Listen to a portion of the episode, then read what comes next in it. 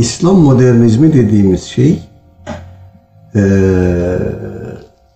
İslam ile modern durumu, moderniteyi, modernizmi mezzetmeyi, harmanlamayı hedefleyen, temel karakteri, temel hedefi bu olan bir yaklaşım.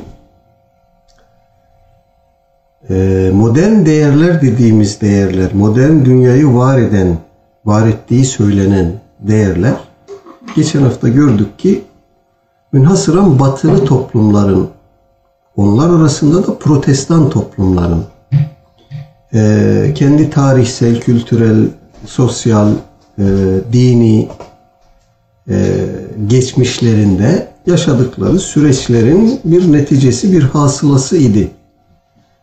Batı dünyası için modernizmin anlaşılabilir bir durum olduğunu söylemek, kendi geçirdikleri o süreçler bakımından yanlış olmaz.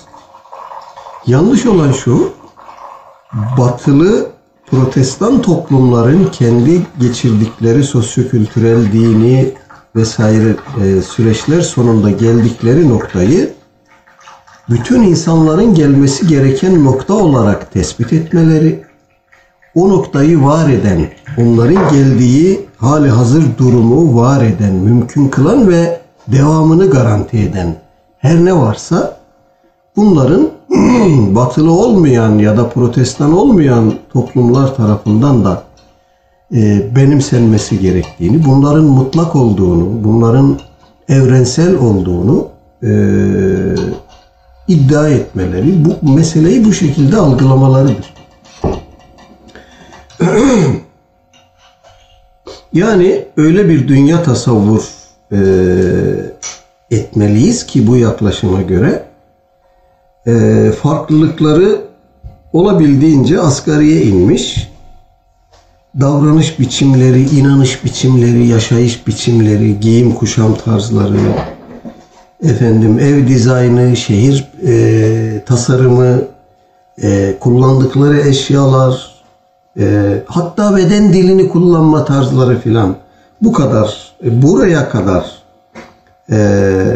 belirleyici olan, tayin edici olan bir sistemden, bir dünya görüşünden bahsediyoruz.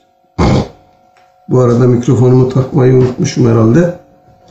Buraya kadar söylediklerimi inşallah öyle böyle duyma imkanınız olmuştur.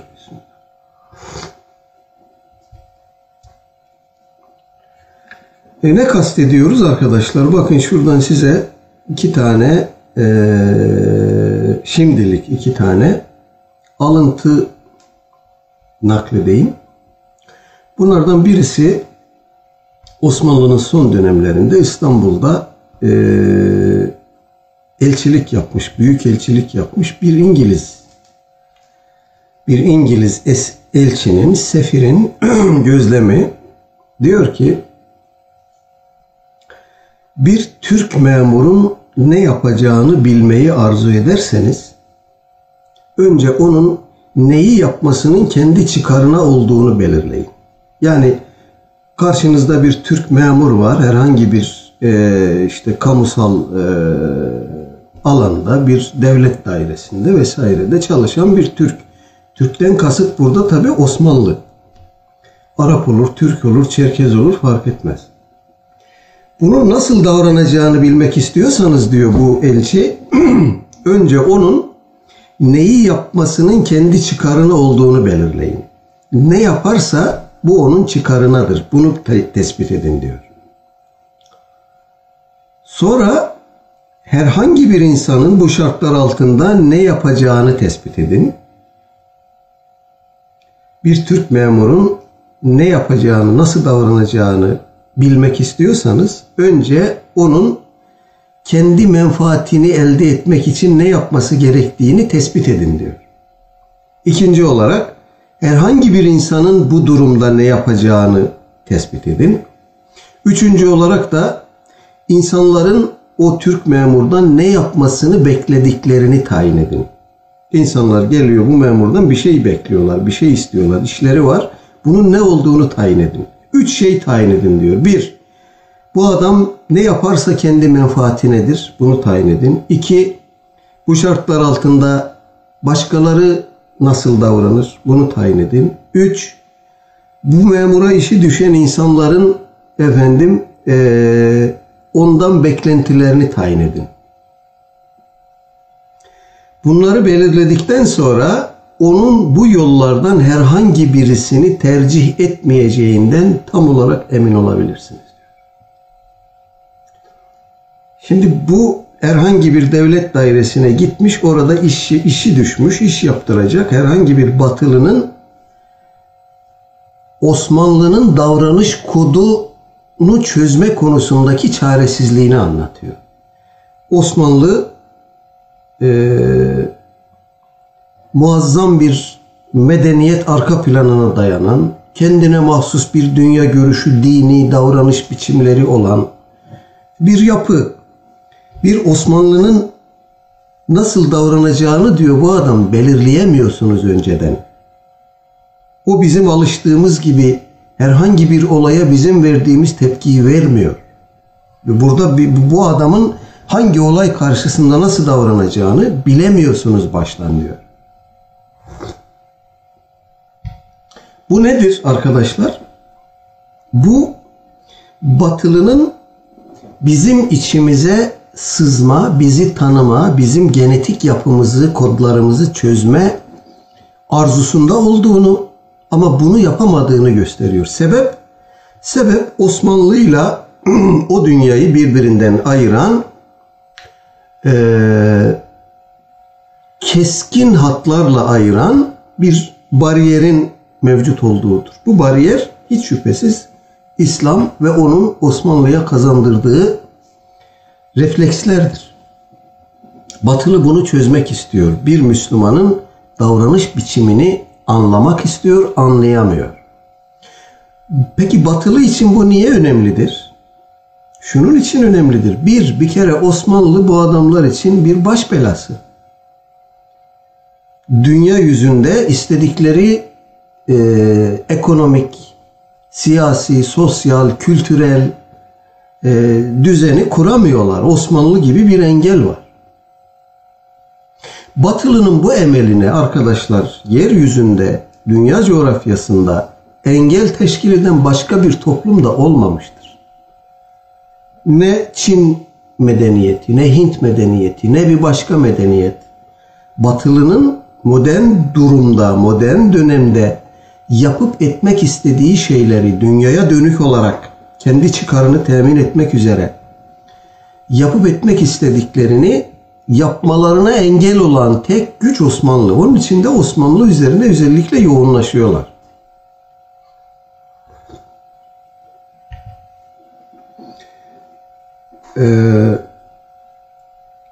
Bu durumda tabii yaptıkları bir şey var arkadaşlar. Bu Müslümanların bu bilinmezliğini, önceden tahmin edilemezliğini ortadan kaldırmak lazım. Çünkü bunu ortadan kaldırmazsanız dünya coğrafyasındaki bugün elde ettikleri o küresel egemenliği, küresel hakimiyetini elde edemeyecekler. Dolayısıyla Osmanlı'yı çözmeleri lazım. Bunun için her türlü desiseyi yaptılar. Her türlü hileyi yaptılar. Her türlü yola başvurdular.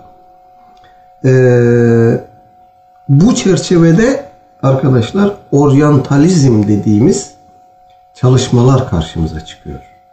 Batılı insan Yahudisiyle, Hristiyanıyla vesairesiyle Osmanlı'yı ve İslam dünyasını çözmek için, yapı bozumuna uğratmak için onu var eden değerleri, zemini bilmesi gerektiğini fark etti. Önceden Müslümanlarla gayrimüslimler arasındaki din bağlamlı ilişkiler genellikle birbirlerine reddiye yapmak şeklinde olurdu. Bu yüzyıllar boyunca böyle oldu.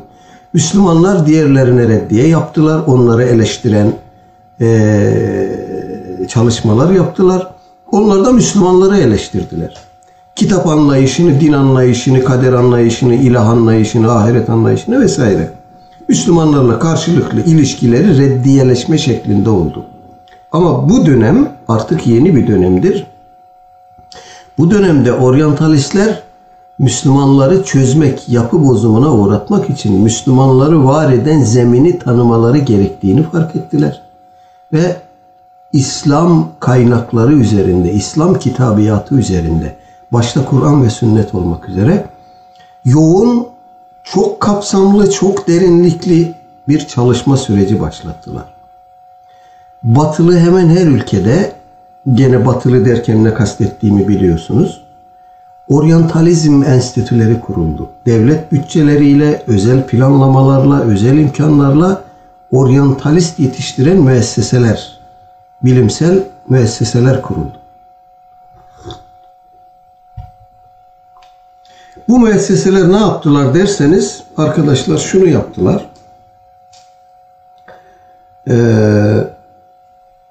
Türkiye, Anadolu coğrafyasında oryantalist çalışmalarla tanıştığımız süreçten bu yana bir örnek olsun diye söylüyorum. Yahudilik ya da Hristiyanlık hakkında ya da başka herhangi bir din hakkında bir ansiklopedik çalışma biliyor musunuz? Yani mesela ben Yahudiliği detaylı tanımak istiyorum. Bir Yahudilik ansiklopedisi alayım da bunları bir göreyim. Tarihleri, mezhepleri vesaire nedir? Böyle bir kitap bulamazsınız. Müslümanların kaleminden çıkmış böyle bir metin bulamazsınız. Ya da Hristiyanlığı tanıyayım deseniz bulamazsınız. Böyle bir metin yok. Ama oryantalistler bundan 100 sene, 150 sene önce İslam ansiklopedisi yazdılar. Bu İngilizce, Fransızca, Almanca, İtalyanca, dünyanın belli dillerine çevrildi. Türkçe'ye de çevrildi. El-An Milli Eğitim Bakanlığı'nın neşrettiği o 10 ciltlik İslam ansiklopedisi oryantalistlerin kaleminden çıkmış ansiklopedidir. Bilmem merak edip açıp bakanlarınız oldu mu? Bu oryantalistlerin yazdığı İslam ansiklopedisi nedir, ne yazıyor, nasıl yazıyor? Arkadaşlar şu kadarını söyleyeyim. Bizim belki adını duyduğumuz kaynaklarda rastladığımız ve fakat elimize alıp inceleme imkanı bulamadığımız pek çok temel kaynak bu adamlar tarafından tespit edildi. Tahkikli neşirleri yapıldı. Batılı dillere tercüme edildi ve üzerlerinde çalışmalar yapıldı. Yani siz İslam dünyasının herhangi bir yerinde, Almancanın kökenleriyle ilgili, fonetikleriyle ilgili, geçirdiği merhalelerle ilgili herhangi bir çalışma biliyor musunuz? Ben bilmiyorum. Hakeza İngilizce, hakeza Fransızca fark etmez. Ama bu adamlar bunu yaptılar. Türkçenin, Arapçanın, Farsçanın, Urducanın, Kürtçenin lehçelerine kadar indiler. Bu alanlarda ciddi oturdular, yıllarını verdiler, çalışmalar yaptılar. Bu dillerin kökeni nedir? Bu dillerin mantığı nedir? Bu dilleri kullanan toplumların bu diller üzerinden oluşturdukları dünyayı anlamak için etimolojik çalışmalar yaptılar. 1940'lı yıllarda Mısır'daki Amerikan Üniversitesi'nde Mardin'deki Kürtçe lehçelerle ilgili bir doktora çalışması var. Mardin yöresindeki Kürtlerin konuştuğu lehçelerle ilgili 1940'lı yıllarda adamlar çalışma yapmış. Niye yapmışlar bunu? İşte bugün PKK, YPC, PVD, bilmem ne bir sürü şeyle uğraşıyoruz, problemle uğraşıyoruz. Bunu var eden işte bunlar, bu çalışmalar. Kur'an tarihi, Kur'an kıraatleri, kadim yazma mushaf metinleri, sünnet, siret, Efendimizin hayatı, hadisler, fıkıh mezheplerinin oluşumu, usuller. Arkadaşlar aklınıza gelen her İslami alanda muazzam uzun soluklu çalışmalar yaptılar. Ben derslerde gençlere anlatıyorum fakültede. Biz şu Arapça bilenler için El Mektebetü Şam ile tarzı dijital programlar çıkmadan önce oryantalistlerin hazırladığı bir kaynağı kullanarak hadis tespit ediyorduk. Nasıl? Bir hadisin hangi kaynakta geçtiğini ya da tam metnini bilmek istiyorsunuz ama nasıl yapacaksınız bunu? Bizim eski alimlerimiz oturmuşlar, hadis bulmamıza yarayan kaynaklar, kitaplar yazmışlar. Ama şöyle, mesela en yaygın olanı, hadisin Arapçasının baş kelimesini biliyorsanız, birinci kelimesini biliyorsanız, o kelimeyle başlayan hadis metinlerini alfabetik olarak A'dan Z'ye doğru sıralayan kitaplar var. O kitaplara gidiyorsunuz, aradığınız hadisin birinci kelimesinin birinci harfi nerede geçiyor ona bakıyorsunuz. Oradan yürüye yürüye aradığınız metni buluyorsunuz. Peki baş kelimesini bilmiyorsanız ne olacak? Nasıl bulacaksınız? İşte burada tıkanıyorsunuz. Ben bir hadis okumuştum bir tarihte bir yerde, bir kelimesi kalmış aklımda ama ortada bir yerde bir kelime. Ben bu hadisi nasıl bulacağım? Allah sana yardım etsin, bulamazsın. Bu adamlar oturdular. Kendi çalışmalarını tabii ki hızlandırmak için, kendileri için yani konkordans adını verdiğimiz zannediyorum 9-10 cilt ansiklopedik boy bir rehber hazırladılar. Şöyle, Kütüb-i Sitte dediğimiz temel 6 kaynak, Buhari, Müslim, Ebu Davud, Tirmizi, Nese'yi, İbn-i Mace, İmam Malik'in Muvatta'ı 6, Darimi'nin Süneni 7 ve Ahmet bin Hanbel'in Müsned'i 8. Arkadaşlar bu 6 kitap artı Muvatta 7, artı Darimi 8, artı Ahmet bin Hanbel 9. 9 kaynak. Kütüb-i Tis'a diyoruz bunlara. Bu 9 kaynakta geçen bütün kitap, bütün hadisleri tek tek fişlediler. Sonra hadislerin kelimelerini tek tek ayrıştırdılar, onları fişlediler. Sonra o kelimeleri alfabetik sıraya dizdiler. Hangi kelime hangi kitapta, hangi hadisin içinde geçiyor, o hadis hangi kitabın neresinde geçiyor, bunu tespit ettiler. Muazzam bir çalışma yani. Hadisin bir kelimesini bilin yeter. Onun bu 9 kaynağın neresinde geçtiğini size adam noktasal tayinle veriyor. Ve biz dediğim gibi bu dijital arama programları çıkmadan önce ve tabii modern dönemde hadis kitaplarına yazılan fihristler oldu. Bu fihristlerden de çok istifade ettik. Bunlardan önce biz bu konkordansı kullanıyorduk. Ve son derece pratik. Ve biz halen herhangi bir metin kaleme aldığımızda o metin içinde geçen hadis-i şerifin kaynağını gösterirken, yani referans sisteminde konkordansın sistemini kullanıyoruz. Buhari, İman 36. Böyle deyince işin erbabı ne olduğunu anlıyor.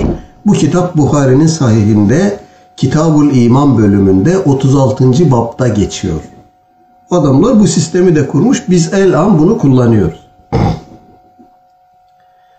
Bu kadar geniş hacimli, bu kadar derinlikli ve uzun soluklu çalışmalar niye yapıldı? Müslümanların zihin durumunu, zihin kodlarını çözmek için. Çözünce ne olacak? Müslümanları anlayacaklar ve içeriden kaleyi fethedecekler. Mesele bu. Adamların bir derdi var. Bunu yaptılar mı? Çok büyük ölçüde yaptılar. 2 şekilde yaptılar. Birincisi modernleşme dediğimiz bu süreç İslam dünyasına sıçrayınca, İslam dünyası modernleşme ihtiyacı hissetmeye başlayınca, kılık kıyafette, devlet kurumlarının yapılanmasında, takvimde, saatte vesairede, yani bir bir yılanın kabuk değiştirmesi gibi değil bu. Mahiyet değiştirme, kimlik değiştirme süreciydi bu. İşte bu süreçte Osmanlı'dan da önce enteresandır Mısır. Osmanlı'dan ayrıldıktan sonra işte bu Kavalalı Mehmet Ali Paşa macerası, ilk defa batıya talebe gönderen coğrafya Mısır oldu. Mısır'daki modernleşme süreci bizden önce başlamıştır. Batıya talebeler gönderdi. Sonra biz de gönderdik. Osmanlı da gönderdi. Bu talebeler batıda sadece teknik bilimler okumadılar. Beşeri bilimler de okudular. Sosyoloji okudular, din okudular, kültürel metinler okudular, tarih okudular. Ondan sonra döndüler. Döndükleri memleketlerinde orada öğrendiklerini var olmanın zaruri süreçleri olarak kendi memleketlerinde yeni nesillere anlattılar. Bu dünyada var olmak istiyorsanız batılılaşmak zorundasınız. Batılılaşmak istiyorsanız dönüşmek zorundasınız. Dönüşmenin yolları da aha bunlardır. Böylece İslam dünyasında Batı hayranı bir kitle ortaya çıktı. Birinci yol buydu. İkinci yol, İslam dünyasında açılan modern okullarda, kolejlerde, yüksek tahsil müesseselerinde Batı'dan getirilen öğretmenler istihdam ettiler, hocalar istihdam ettiler. Bunlar da geldikleri yerin kültürünü, tarihini, müktesebatını, birikimini aynen içimize taşıdılar ve burada İslam modernizmi dediğimiz şeyin temelini attılar. Bu şey, bu temel toplumlar modernleştikçe toplumda taban tutmaya başladı. Çünkü bu müesseseler, bu öğretim, eğitim müesseseleri insan yetiştiriyor. Dolayısıyla toplumu bunlar yönlendiriyor. Yönetici kesim bunlardan, akademik entelektüel kesim bunlardan, medya bunlardan vesaire. Dolayısıyla bu yeni yetiştirilen kadro İslam dünyasına yeni bir İslam'dan bahsetmeye başladı. Kafası batılılaşmış, batıda yaşanan durumu ideal durum olarak gören, buna iman etmiş olan bir kadro. Bu dünyada var olmak istiyorsak bunun tek bir yolu var, batılılaşacağız. Batılılaşmak için de batılılar ne yaptıysa biz de onu yapacağız. Sanayide, devlet kurumlarının teşkilinde, kılıkta, kıyafette, ev ortamında, alfabede, takvimde, saat algısında, zaman algısında, mekan algısında batılılaşmak zorundayız. Arkadaşlar bu süreç, bu kelime bize yabancı değil. Batılılaşmak. Yani batılılaşmak batılılar gibi yapmayı ifade etmiyor. Batılı olmayı, batılı olmaya doğru dönüşmeyi ifade ediyor. Batılılaşmak. Yani ben bunu mesela tersinden çevirsem, Müslümanlaşmak desem, siz bir gayrimüslimin İslam kabul etmiş, İslam'ı hücrelerine sindirme sürecinde olduğunu anlarsınız. Bu adam Müslümanlaşıyor dediğim zaman İslam'ı kabul etmiş, sindirmeye çalışıyor. Bunu anlarsınız. İşte biz de batılılaştığımızda kendi öz kimliğimizden, kültürümüzden, aidiyetlerimizden vazgeçip, istifa edip, mahiyet değiştirip, öz değiştirip batılılar gibi olma sürecine girdik arkadaşlar. İşte bu İngiliz elçinin şikayet ettiği durum bu aşamada ortadan kalktı. Artık bir Müslümanın hangi konuda nasıl davranacağını biliyorsunuz. Nasıl biliyorsunuz? Onu siz yetiştirdiniz. Onun kafasını siz şekillendirdiniz. Davranış biçimleri sizinki gibi, size öykünerek oluştu. Dolayısıyla artık onun hangi durum karşısında ne yapacağını, nasıl davranacağını biliyorsunuz. Çünkü o artık sizden biri. Nasıl sizden biri? Sizinle eşit mi? Hayır. Sizin emrinize amade. Sizden gelecek her şeye açık, onu kabul etmeye hazır bir algı durumu oluştu. Bakın arkadaşlar.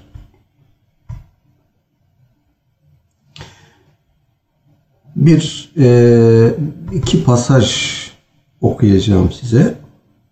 İngiltere Hindistan'ı işgal etti biliyorsunuz. Hindistan vilayeti olarak orayı konumlandırdı. Oraya bir vali atadı. O vali üzerinden Hindistan'ı yönetmeye başladı. İşgal, istila, sömürü, bunun adı bu. Bakın, bu durum hepinizin çok yakından tanıdığı bir Müslüman entelektüel tarafından nasıl ifade ediliyor?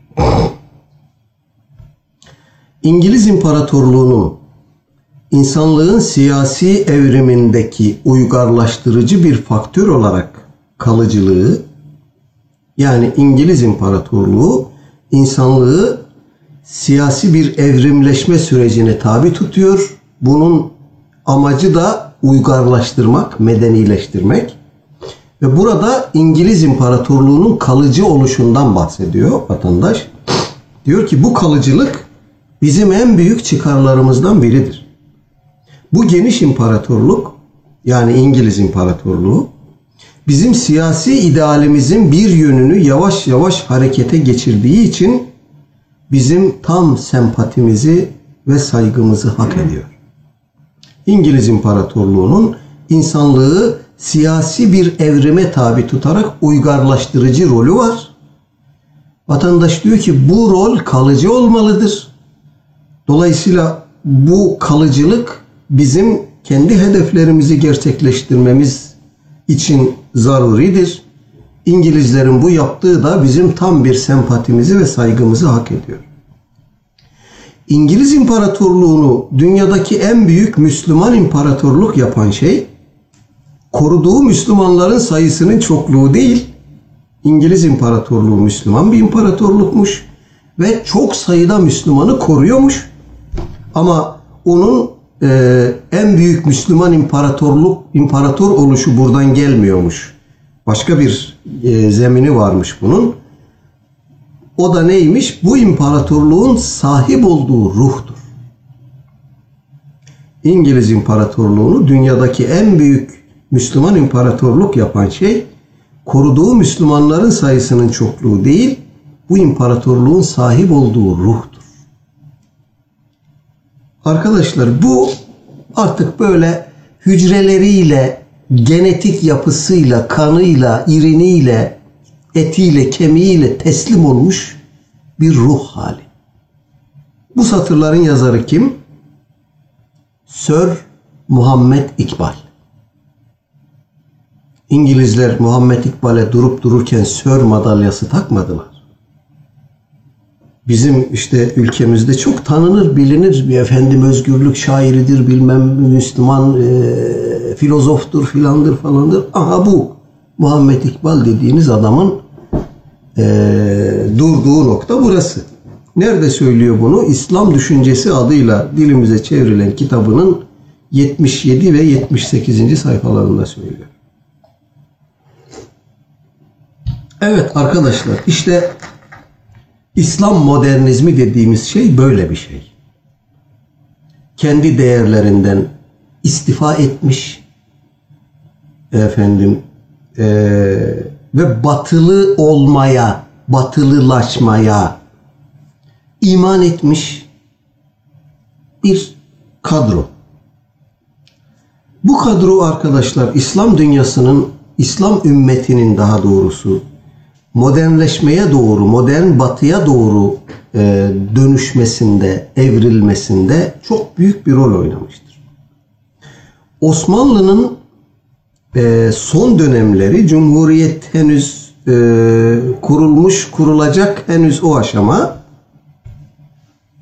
Bakın size enteresan 3 çalışmadan bahsedeyim.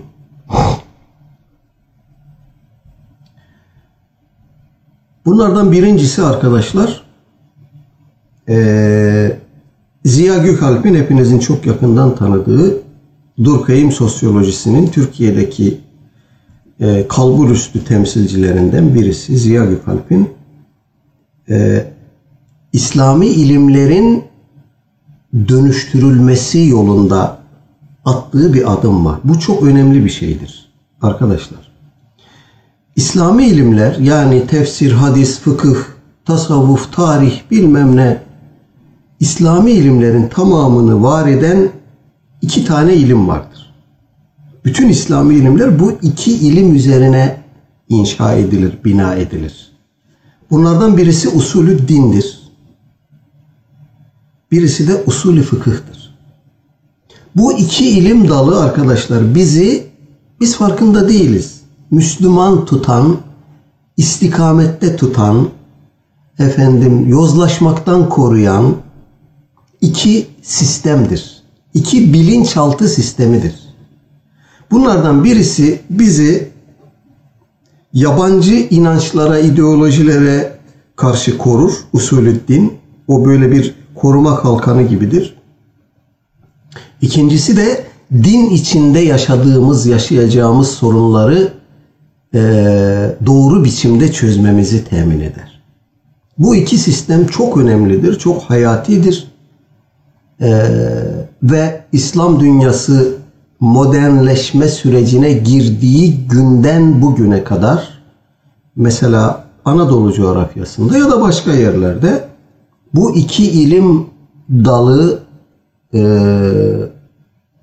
içerisinde orijinal bir üretim, orijinal bir telif metin göremiyor oluşumuz tesadüf değildir. Anadolu coğrafyasında arkadaşlar, ben hep söylüyorum, bizim atalarımız, dedelerimiz, Allah onlara rahmet eylesin, bize bir Müslümanlık öğrettiler. Çocukken bizleri Kur'an kurslarına gönderdiler. Orada bize böyle hap halinde kolay ezberlenir, kolay hazmedilir İslami bilgiler verdiler. Bunlardan birisi neydi? Amelde mezhebin Hanefi, Şafii, itikatta mezhebin Maturidi ya da Eş'ari.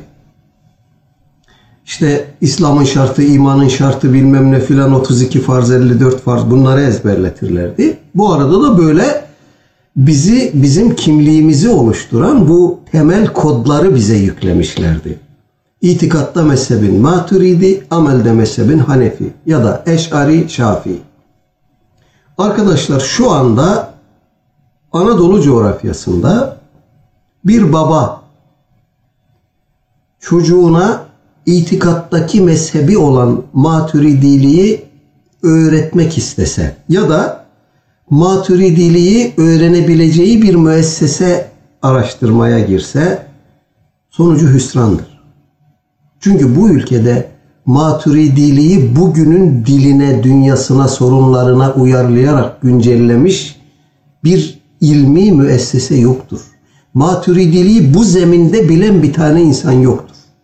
Maturidilik konusunda yazılmış bu anlamda bir metin de yoktur. İşte Nesefi akidesi okutuyoruz, Taftazani şerhi tercüme edildi filan. Bundan bahsetmiyorum. Metin tercüme etmek ya da metin şerhi tercüme etmek sorunu çözmüyor. Eğer bu sorunu çözseydi, bakın hep bunu söylüyorum ben, bu ülkenin temel harcı olan medreseleri ve tekkeleri kapatan Cumhuriyet Projesi Elmalılı Hamdi Efendi'ye tefsir yazdırmazdı. Ahmet Naim merhuma Hadis Buhari Muhtasarı Tecridi Sarih tercemesi ve şerhini yazdırmazdı. Mehmet Akif'e meal ısmarlamazdı.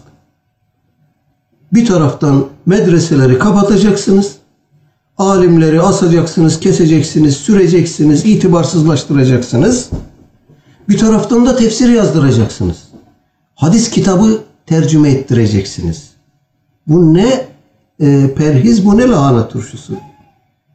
Arkadaşlar, aslında mesele çok kolay. Eğer siz bu metinlerle toplumun münasebet kurabileceği görünür görünmez mekanizmaları ortadan kaldırmışsanız, bu metinlerin yazılması çok fazla bir şey ifade etmez. Nitekim bugün bizim toplumumuzda Elmalılı Hamdi Efendi merhumun tefsirini orijinal dilinden okuyup anlayan kaç kişi vardır diye şöyle bir anket yapılsa, arkadaşlar belki çok iddialı gelecek size ama iki elin parmaklarını geçmez. zorlanmadan okuyacak, anlayacak, anlatacak. Ben bunu yaşadığım için söylüyorum. Bunu her yerde de söylüyorum. Bizim için bu bir utanç vesilesidir. Bundan birkaç sene önce İstanbul'da bir vakıf bana bir teklifte bulundu. Elmalılı Hamdi Yazır Vakfı, Kur'an Vakfı. Dediler ki hocam biz vakfımızın adı Elmalılı Hamdi Yazır Vakfı ama Elmalılı Hamdi Efendi'nin bir eserini bugüne kadar okumadık, okutmadık. Şu tefsiri bize okutur musunuz? Hay hay dedim. Haftada bir gün gidip orada tefsir okutuyordum. Okutuyorum derken ben okuyup anlatıyordum yani. Elmalılı Hamdi Efendi bu tefsiri Türkçe yazmış. Metin Latinize de edilmiş biliyorsunuz. Arkadaşlar gizlemeye, yalan söylemeye gerek yok. Ben o vakıftaki derslerime gitmeden önce en az 2 saat önce okuyacağım metni şöyle bir gözden geçirmeden, o metin üzerinde çalışmadan birkaç kere gittim ve mahcup oldum. Niye mahcup oldun hocam? Okuduğunuz metin Türkçe ama dil o kadar teknik bir dil ki, o kadar seviyeli bir metin ki bu metni anlamanız ve anlatmanız için sizin ilave bir çalışma yapmanız gerekiyor. Birkaç kere hazırlıksız gittim, mahcup oldum. Elmalılı Hamdi Efendi'nin tefsirinden bahsediyorum. Dolayısıyla bu ülkede bu tefsiri orijinal dilinden okumuş, anlamış, hazmetmiş, başkasına anlatacak kadar sindirmiş insan bulmak çok çok zordur. Aynı şey Tecrid-i Sarih tercüme ve şerhi için de geçerlidir. Bu da Türkçe bir metin, Latinize edilmiş. Latin harfleriyle Diyanet epeyce bir zaman bastı. Sonra geçtiğimiz 2 dönemde maalesef bu metni Diyanet neredeyse apokrif ilan edecekti. Yasakladı, basmadı, basmayı terk etti. Onun yerine hadislerle İslam diye bir çalışma başlattılar. Onun hikayesi de ayrı bir uzundur. Sonra en son gene bu yeni dönemde bu kitap yeniden dizildi ve yeniden basıldı. Fakat aynı problem devam ediyor. Bu metni kim okuyor, kim anlıyor? Mesela burada. Medrese kapatıp Alim Asan Cumhuriyet Projesi böyle temel İslami metinler neşretti. Amacı neydi? Bu metinler sakat metinler mi? Hayır. Bana sorarsanız Elmalılı Hamdi Efendi'nin yazdığı tefsir, tefsir alanında hala aşılamamış bir tefsirdir. Cumhuriyet tarihi boyunca. Bu Tecrid-i Sarih tercüme ve şerhi de hadis alanında aşılamamış bir metindir. Muazzam metinler bunlar. Fakat dediğim gibi toplumla irtibatı kopmuş. Niye kopmuş? Çünkü toplum bu iki ilimden bir kere fiilen uzaklaşmış, zihniyet olarak uzaklaşmış, seviye olarak uzaklaşmış. Usulüddin deyince kimse bir şey anlamıyor. Maturidilik nedir bana bir anlatın deseniz şu ülkede ben Müslümanım ve amelde mezhebim Hanefi, itikatta Maturidi diyen 83 milyondan kaç milyon çıkar? Diyelim ki 40 milyon, 50 milyon. Bunlara sorun maturidilik nedir? Bir cevap alır mısınız? Sadra şifa, kayda değer bir cevap alır mısınız? Ben zannetmiyorum. Hanefilik nedir? İşte Hanefi mezhebidir, Ebu Hanife falan filan da özellikleri nedir? Gene cevap alamazsınız. Dolayısıyla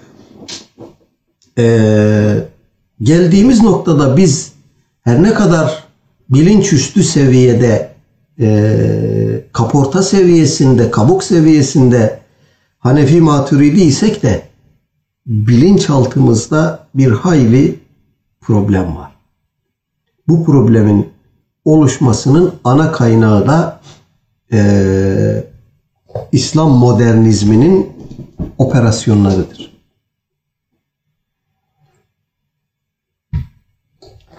Biraz ağır gelebilir bu söylediğim söz size.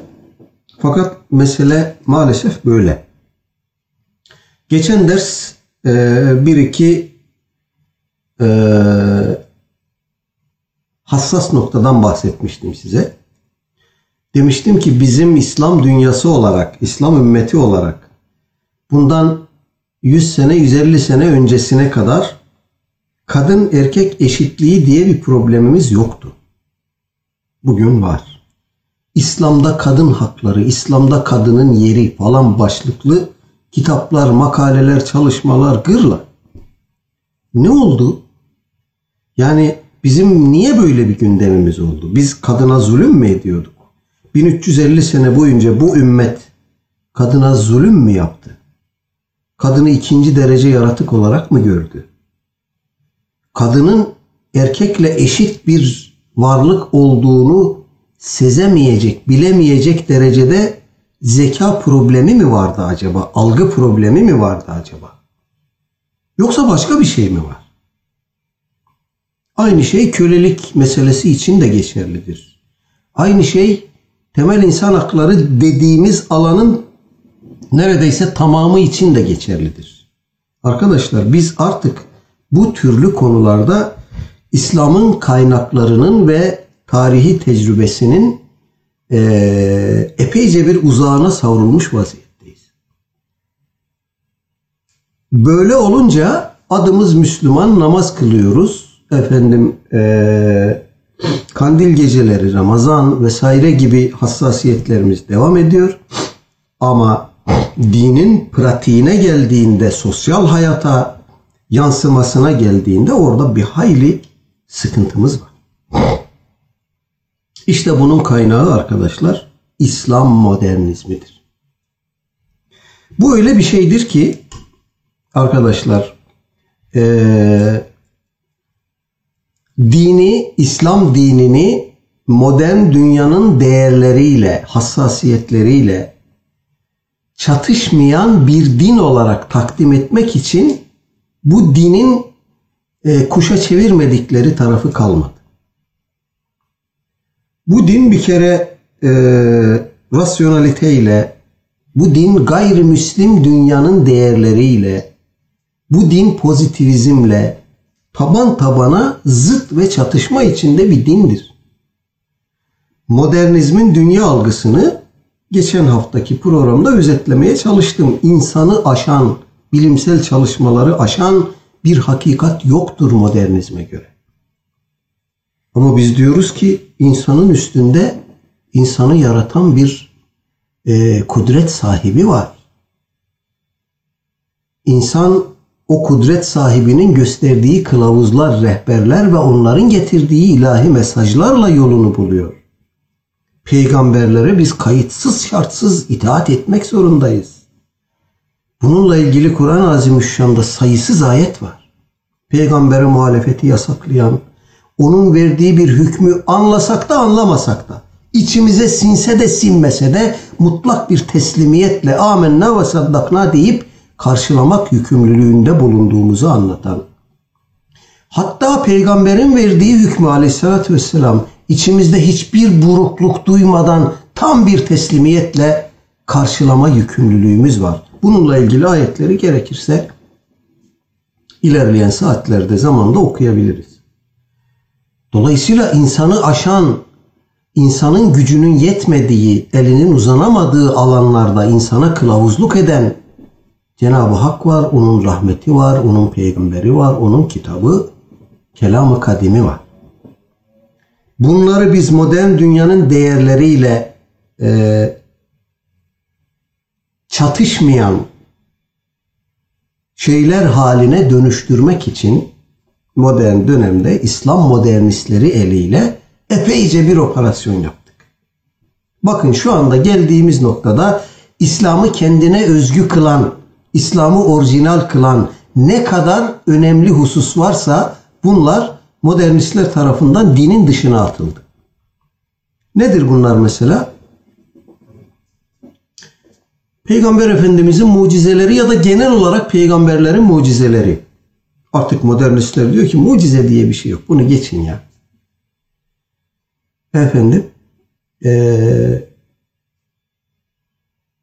Akılla, rasyonel akılla izah edemediğimiz kader, İsa Aleyhisselam'ın nüzulü, kıyamet alametleri, deccal vesaire, kabir hayatı, cennet ve cehennem, ahiret hayatıyla ilgili pek çok şey. Şefaatti, kabir azabıydı, sırattı, mizandı vesaireydi. Bunların tamamını artık inkar ediyoruz. Böyle bir şey yok diyoruz. İslam akıl dinidir diyoruz. İslam eşitlikçi bir dindir, özgürlükçü bir dindir. Efendime söyleyeyim, İslam'da akılla izah edilemediğimiz bir şey yoktur, hiçbir mesele yoktur. Dolayısıyla İslam'ı orijinal kılan ne varsa bunların tamamını küredik attık. Onun yerine gayri İslami ne varsa onu da dinin içine taşımaya başladık. Mesela artık Müslümanlar evrimci. Artık evrimi savunuyoruz. Evrimin, hatta Kur'an'ın ifade ettiği, inkarı mümkün olmayan bir hakikat olduğunu savunuyoruz. Mustafa İslamoğlu diye bir talihsiz adam var. Diyor ki evrim teorisini, evrimi inkar eden kimse Kur'an-ı Kerim'den pek çok ayeti inkar etmiştir. Nasıl? Dini orijinal kılan ne varsa dinin dışına attık. Dinin reddettiği ne kadar münker varsa onları da dinin içine taşıyoruz. İşte bu münkerattan birisi de arkadaşlar insan hakları dediğimiz meseledir. Biz İslam dininin insan haklarıyla, temel özgürlüklerle çatışmayan, tam aksine bunları tahkim eden, bunları garantiye alan bir din olduğunu anlatmaktan artık kendimizi parçalıyoruz. İslam böyle bir dindir derken aslında kendi elimizle İslam'ın mezarını kazıyoruz. Benim bu tür bahisler geçtiğinde hiç unutamadığım ve ibretlik bir şey olduğu için de hep anlatmayı zaruri gördüğüm bir anekdot var arkadaşlar.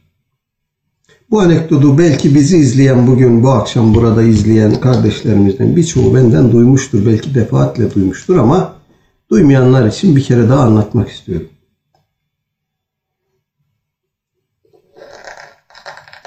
...28 Şubat'ın o allengirli günlerinde kız öğrenciler üniversite kapılarında bir sürü travma, bir sürü dram, trajedi yaşanıyor. Kimi başını açıp giriyor, bunalıma giriyor. Kimi başını açmayı kabul etmiyor, bunalıma giriyor. Böyle bir kriz durumu var yani. O kriz durumunda bir öğretmen bana e-mail adresime bir mektup gönderdi. Mektupta diyordu ki, hocam işte bu kız öğrencilerin üniversite kapılarında yaşadığı bu perişanlık, bu zulüm malum. Hürriyette mi, Milliyette mi şu anda hatırlayamayacağım. Köşe yazarı olan bir bayan. Ateist olduğunu söyleyen bir bayan. Bundan kısa bir süre önce bir yazı yazdı. Ve Müslüman kız öğrencilerin üniversite kapılarında yaşadığı bu zulmü kınadı. Başörtüsünün temel bir insan hakkı olduğunu söyledi. Kendisinin de bu kızların bu mücadelesini sonuna kadar destekleyeceğini söyledi. Ben bir ateistim dedi ama bu mücadeleyi destekliyorum. Biz kadını alkışa, tebrike, teşekküre boğduk. Mesajlar, efendim, e-mailler. Ertesi hafta kadın bir yazı daha yazdı. Dedi ki ben geçen hafta benim için son derece normal olan bir şey yazdım. Ama İslam'ı kesin beklemediğim bir teveccüh gösterdi. Şaşırdım yani. Bu kadar tebrik, teşekkür beklemiyordum. Efendim, ben bu meseleyi Müslüman olduğum için savunmadım. Benim için bu bir insan hakları meselesidir. Temel özgürlükler meselesidir. Onun için savundum. Şimdi bugün insan hakları ve temel özgürlüklerle ilgili bir başka yaraya parmak basacağım. Geçen hafta beni tebrik, teşekkür mesajlarına boğan İslami kesimden aynı teveccühü bekliyorum. Bu hafta eşcinselliği yazacağım. Eşcinsellerin sorunlarını yazacağım. Çünkü bu da bir insan hakları ve temel özgürlükler problemidir. Öğretmen arkadaşım tutuşmuş, hocam ne yapacağız diyor. Bu kadın Haklı. İslam'ı biz bugüne kadar insanlara bir insan hakkı, bir özgürlükler meselesi olarak anlattık. Ama şimdi karşımıza başka bir şey çıktı. Evet, yani temel insan hakları, temel özgürlükler vesaire kavramlarını oluşturan dünya homoseksüelliği de bunun içine koymuş. Bu da bir temel insan hakkıdır. Artık Batı'da erkekler erkeklerle, kadınlar kadınlarla evleniyor resmen. Pek çok ülkede böyle. Pek çok ülkenin birçok eyaleti kabul etmedi ama pek çok eyalette de kabul edildi. Ne yapacağız şimdi? İslam eşitlikçi ve özgürlükçü bir din midir, değil midir? Bunun cevabını vermemiz lazım. Evet dersek bunu da onaylamamız lazım. Eşcinsellik de bir özgürlük meselesidir. İslam bunu da onaylamak zorundadır. Gene pek çok böyle oturumlarda bu bağlamda tekrar ettiğim bir şeyi gene tekrar etmiş olayım burada. İngiliz Anglikan Kilisesi adına Ernest Renan, kendisi bir misyonerdi, İslam dünyasına resmi bir soru sordu. Dedi ki, İslam mani-i terakki bir din midir? Müslüman alimler, entelektüeller, düşünürler bana bunu resmen cevaplasın. Bu soruyu resmen soruyorum ben. Anglikan Kilisesi adına soruyorum. İslam gelişmeye, kalkınmaya, ilerlemeye engel bir din midir? Arkadaşlar, bu soruya İslam dünyasından çok çeşitli cevaplar verildi. Cemalettin Efkani yazdı, Namık Kemal yazdı, Elmalı Hamdi Efendi yazdı, daha başkaları da yazdı. Ve koro halinde adeta şunu söylediler: İslam gelişmeye engel bir din değildir. Siz İslam'ı ya yanlış biliyorsunuz ya ön yargılı bakıyorsunuz. Müslümanların haline bakıp İslam'ı değerlendiriyorsunuz. Bunları lütfen birbirine karıştırmayın. Müslümanlar İslam'a layık işler yapamıyorlar. Tembeller, uyuzlar, bilmem çalışmıyorlar, yatıyorlar. Ama İslam böyle demiyor. Çalışın diyor, iki günü birbirine eşit olan ziyandadır diyor, bilmem ne diyor filan. İslam'ı savunurken Müslümanları topun ağzına koyan, mantık olarak yani bunu yapmaya çalışan cevaplar verdiler. Bu cevaplar doğru muydu? Arkadaşlar, bilmiyorum, bu meseleyi biz hala gündemimize alıp da bir düşünce meselesi, bir tefekkür meselesi olarak konuştuk mu çok emin değilim. Bir tek, Allah selamet versin, İsmet Özel ağabeyimizin 3 meselesi var bu konuya doğrudan temas eden. Onun dışında bu meseleyi cesaretle alıp gündem eden bir Müslüman, entelektüel, alim bilmiyorum ben. Bu soruya verdiğimiz bu cevap yanlış bir cevaptı arkadaşlar. Çünkü sorunun kurgusu yanlıştı. Biz bunu fark edemedik.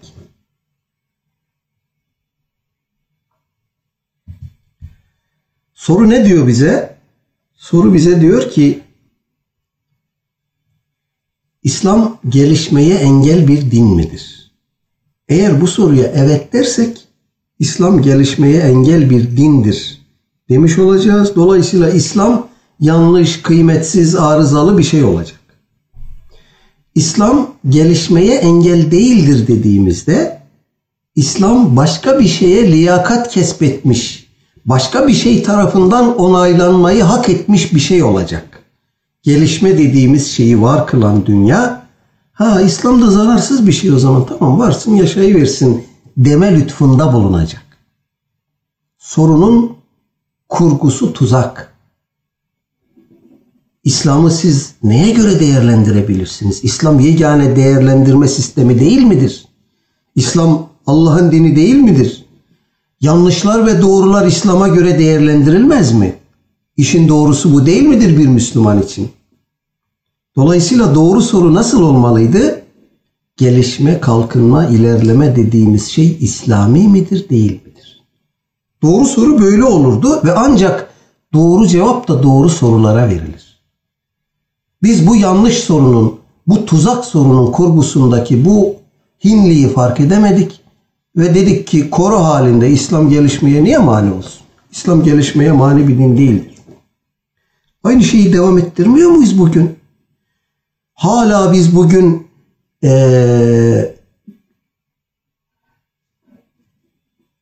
sözün sahibini söylemeyeyim şimdi. Muasır medeniyetler seviyesi diye bir hedefimiz var. O hedefe doğru koşturup durmuyor muyuz? Ya bir Allah'ın kulu da bize demiyor ki arkadaş bu muasır medeniyet nedir ya? Kimdir? Bu seviye nedir? Bunu kim koymuş? Niye bizim böyle bir hedefimiz var? Muasır medeniyetler. Biz medeni bir toplum değil miyiz? Bizim insanlığa insanlık öğretecek genetik yapımız, müktesebatımız, zenginliğimiz, tarihi derinliğimiz yok mu? Var. Peki biz bu medeniyet, muasır medeniyet dediğimiz şeyin peşinden niye koşturup duruyoruz? Fransa, İtalya'ya maske gönderecekken yolda tuttular, maskelere el koydular. Türkiye şimdi onlara bedava maske gönderiyor. Bizde bu potansiyel var. Fakat şurada problem var. Muasır medeniyet dediğiniz dünya bunlar işte. Marketlerde affedersiniz tuvalet kağıdı için birbirini tartaklayan insanlar. Muasır medeniyet bu. Biz böyle kriz durumlarında dayanışma örnekleri veriyoruz. Bu genetik bir şeydir. Batı'da da insanlar birbirini gırtlaklıyor. Ya bu muasır medeniyet, muasır medeniyet diye dilimize pelesenk ettiğimiz bu şey nedir? Eğer insanlık noktasında örnek alacağımız bir dünya değilse bunun neresini örnek alacağız biz? Dolayısıyla arkadaşlar bu tür kalıp şeyler dilimize almadan önce muhakeme etmemiz gereken şeyler. Ve bütün bunların arkasında arkadaşlar evrim düşüncesi yatar. Ne alakası var hocam diyeceksiniz. Çok alakası var. Bu evrim dediğimiz teori sadece biyolojik zeminde insanın maymundan ya da maymunla ortak bir atadan geldiğini savunan bir ideoloji, bir teori değil. Bu bir ideoloji. Bunun biyolojik vetiresine biz Darwinizm diyoruz. Darwinizm evrimin bir versiyonudur. Evrim biyolojik alana özgü bir ideoloji değildir. Onun sosyolojik alana tekabül eden versiyonu da var. İşte o da ilerlemeci tarih anlayışıdır. İlerlemeci zamanı böyle tarif eden sosyal, siyasal, ekonomik, kültürel ideolojilerin adıdır.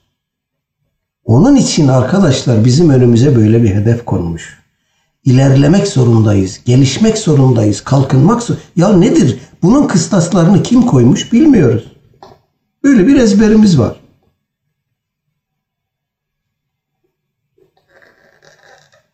Darwin bize maymundan geldik dediğinde biz refleks olarak Darwin'e dedik ki ya kusura bakma biz Adem'den geliyoruz. Adem de peygamberdir, kökümüz topraktır.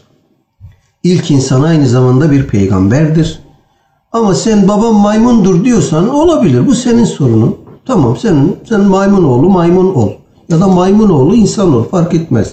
Şimdi bizimkiler de böyle demeye başladılar. İnsanın işte bir çömlek ile aynı kökten geleceğini söyleyeceğine maymundan geleceğini söylemeyi tercih ederim diyor bazı geri zekalılar. İşte bu iblisin mantığı. İblis ne diyordu Cenab-ı Hakk'a? Sen bana Adem'e secde et diyorsun. Adem topraktan, bense ateşten. Ben daha asilim, daha asaletliyim. Topraktan olan bir şeye niye secde edeyim ben? Aynı mantık. Ben diyor topraktan geldiğimi söylemektense maymundan geldiğimi söylemeyi tercih ederim. Tamam tercih et. Sen de orangutan ol. Tamam fark etmez. Bu senin kendi tercihindir. Ama bunun İslam'ın gereği olduğunu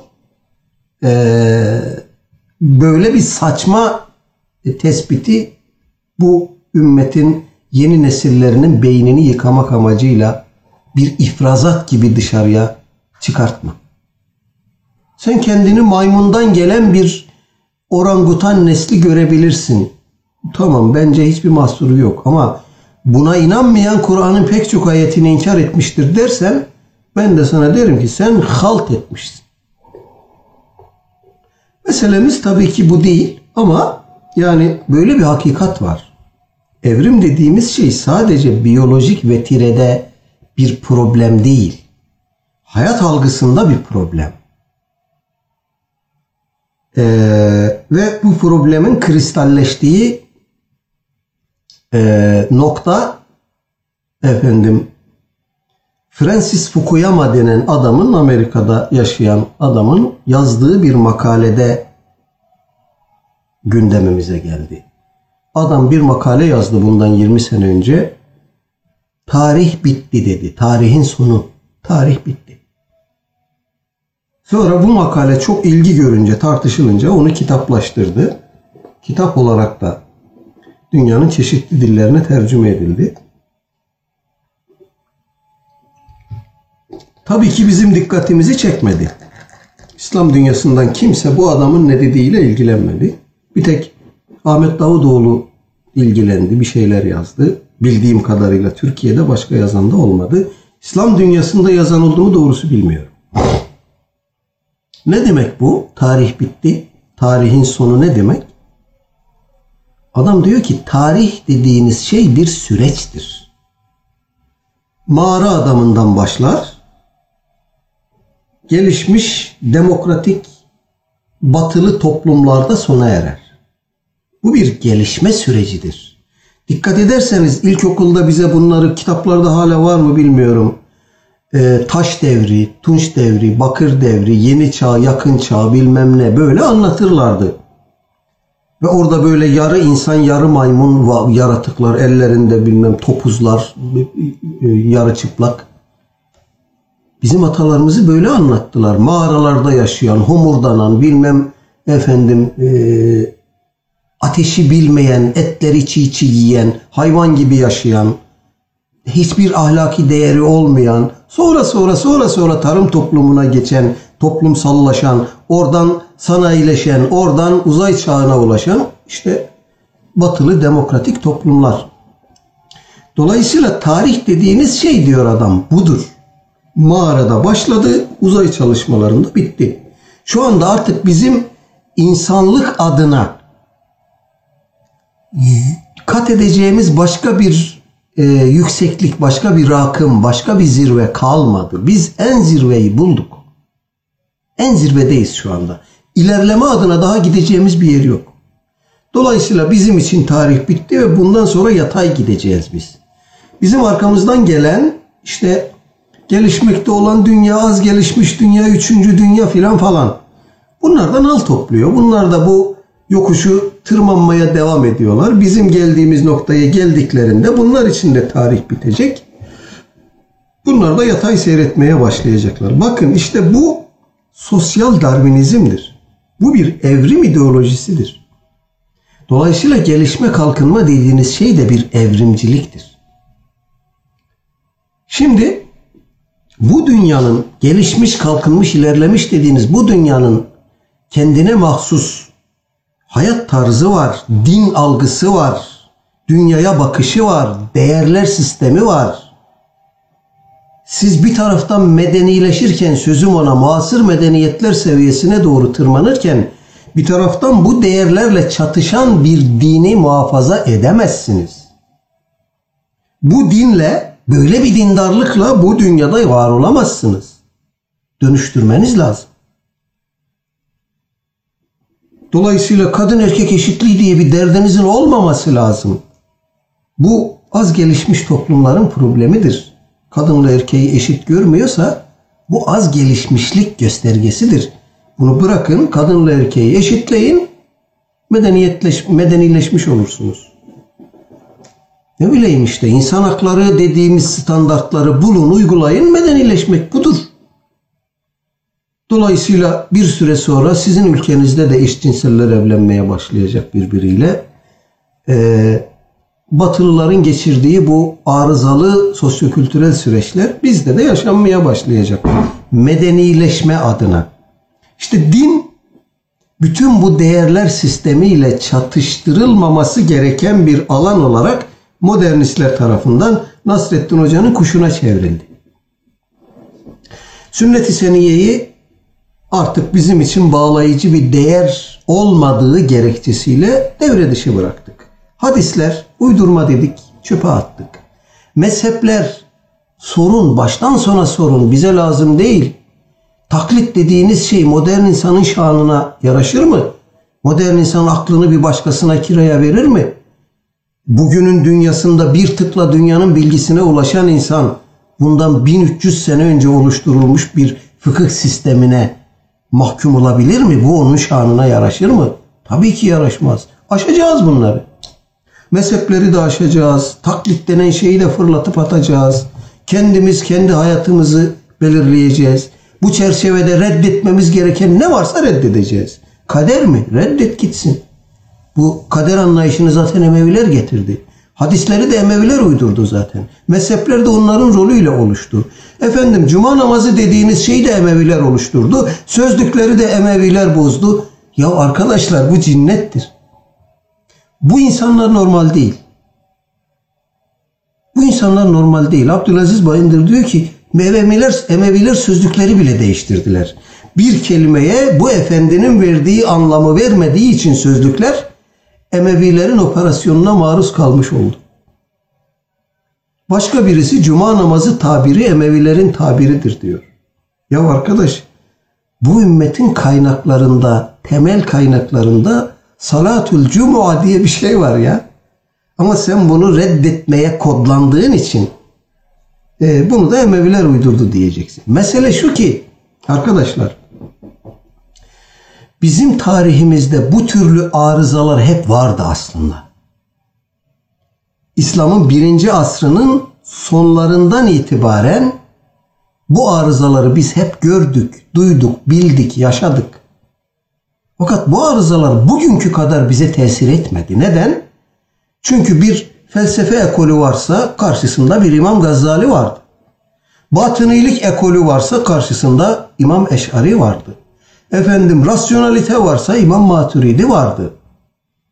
Mezheplerimiz bu dini muhafaza etmek için tesis edilmişti. İlimlerimiz bu dini muhafaza için tesis edilmişti. Şimdi felsefe var, Gazali yok. Mezhepsizlik var, Ebu Hanife yok. İlhat var, Maturidi yok. İtizal var, Eş'ari yok. Dolayısıyla savunmasız hale geldik. Ümmet savunma mekanizmalarını kaybetti. Oryantalist çalışmalar ve yaşadığımız devrimsel dönüşümler mekanizmalarımızdan bizi uzaklaştırdı ve savunmasız bıraktı. İşte bugün Maturidiliği öğrenecek bir adres yok ki çocuğumu göndereyim sorunu da bunun çarpıcı bir neticesidir aslında. Dolayısıyla önce biz arkadaşlar İslami ilimlerin hayatımızdan çıkmasıyla bu arızalı sürece mahkum olduk. Yapmamız gereken şey öncelikli olarak İslami ilimleri tekrar hayatımıza sokacak müesseseler kurmaktır. Bunun başka bir yolu yoktur. Açık ve net söyleyeyim. Eğer bir ülkede insanlar zihniyet olarak, dünya görüşü olarak başka bir yerlere adapte olmuşsa, adı yerli de olsa, milli de olsa o insanlar yabancılaşmıştır. Dolayısıyla o toplumda siz kadını evinden çıkartmaya yemin etmiş bir otorite gördüğünüz zaman şaşırmayın. Bu kadının toplumdaki yeri meselesi çok derinlikli bir meseledir. Bu arkadaşlar böyle bir iki programda bir iki metinle falan çözülecek bir şey değil. Bunun arkasında kocaman bir dünya var. Dolayısıyla sloganik ezberler üzerinden bu meseleleri konuşamayız. Bu meseleler birer düşünce meselesi, tefekkür meselesi olarak öncelikle eğitim sistemi gerektirir. Eğitim sistemimiz olmalı. İslami ilimleri öğreten müesseselerimiz olmalı. O müesseseler yakın tarihin ya da uzak tarihin tekrarı ile ayakta kalamaz. Bugüne dair bir şeyler söyleyebilmeli. Ben şimdi bu soruyu birçok yerde sordum. Gene sorayım arkadaşlar. Evrim teorisi denen şey artık Kur'an'a dayandırılıyor. İslam'ın bir gereği olarak pek çok Müslüman düşünürün savunduğu filan bir şey olarak anlatılıyor bize. Bu belayla kim uğraşır? İslami ilimlerin hangisi uğraşır? İslami ilimlerin hangisinde kaleme alınmış bir metinde evrim teorisiyle ilgili bir değerlendirme gördünüz? Kastettiğim budur. İslami ilimleri öyle bir canlı, dinamik ruh haliyle ihya etmeliyiz ki bugünün sorunlarına oralardan cevaplar bulalım, karşılıklar bulalım. Hatta sadece birilerine cevap vermekle yetinmeyelim. Biz değer üretelim, kavram üretelim. Bundan bahsediyoruz.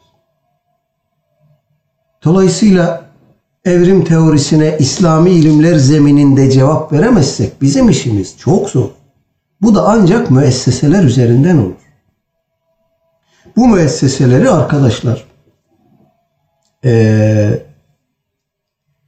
Müslümanların bugün itibarıyla kurup yürütecek maddi güçleri var. İnsan kaynakları var.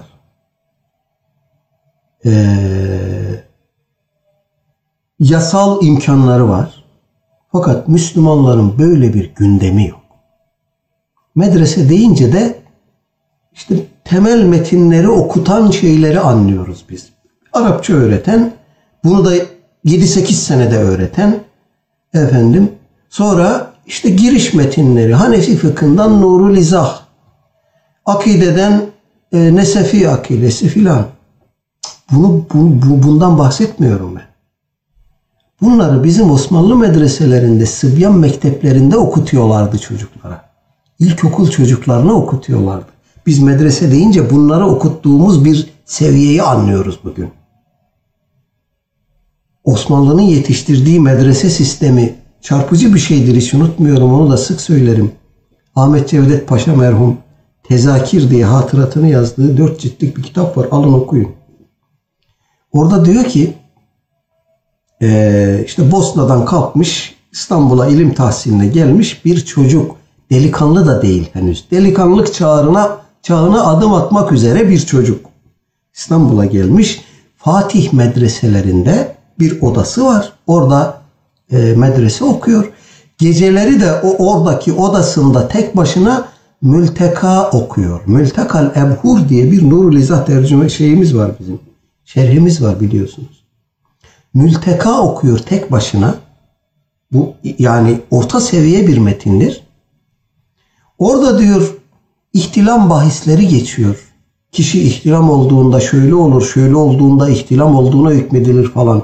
Okuduğum metni anlıyorum diyor ama bu ihtilam olmak nedir bilmiyorum. Seviyeyi görüyor musunuz? Henüz delikanlılık çağına ulaşmamış, reşit ve mümeyyiz olmamış bir çocuk Mülteka okuyor tek başına. Biz bugün medreselerde çocuklara, gençlere Nurul İzah okutunca iyi bir şey yaptık zannediyoruz.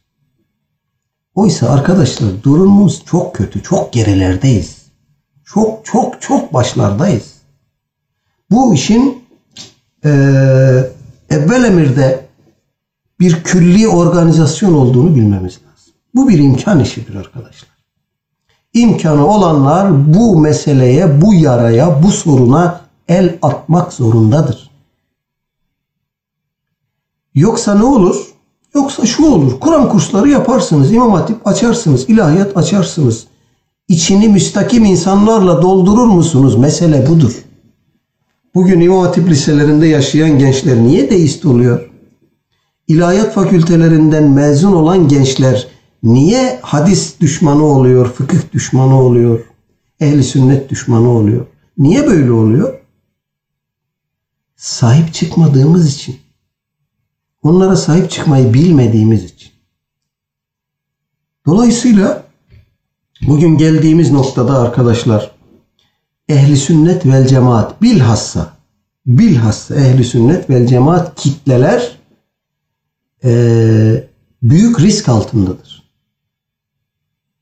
ne kastediyorum? Bir kere modern çalışmalar bütünüyle gençlerimizi tehdit ediyor.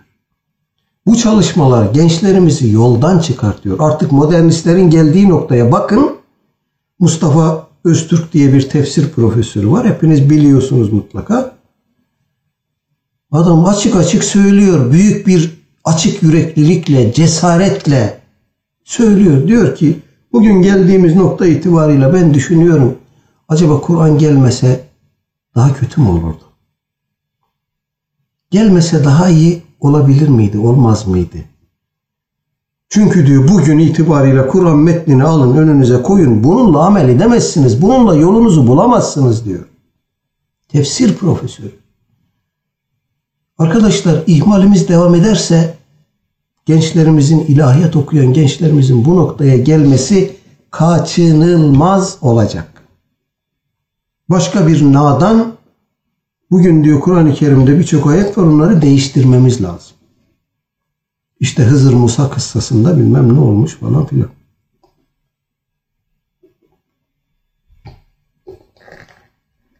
Bunlar arkadaşlar böyle kendiliğinden ortaya çıkan arızalar değil. Bunların kaynağı müsteşrikler, oryantalistler, modern dönem yani.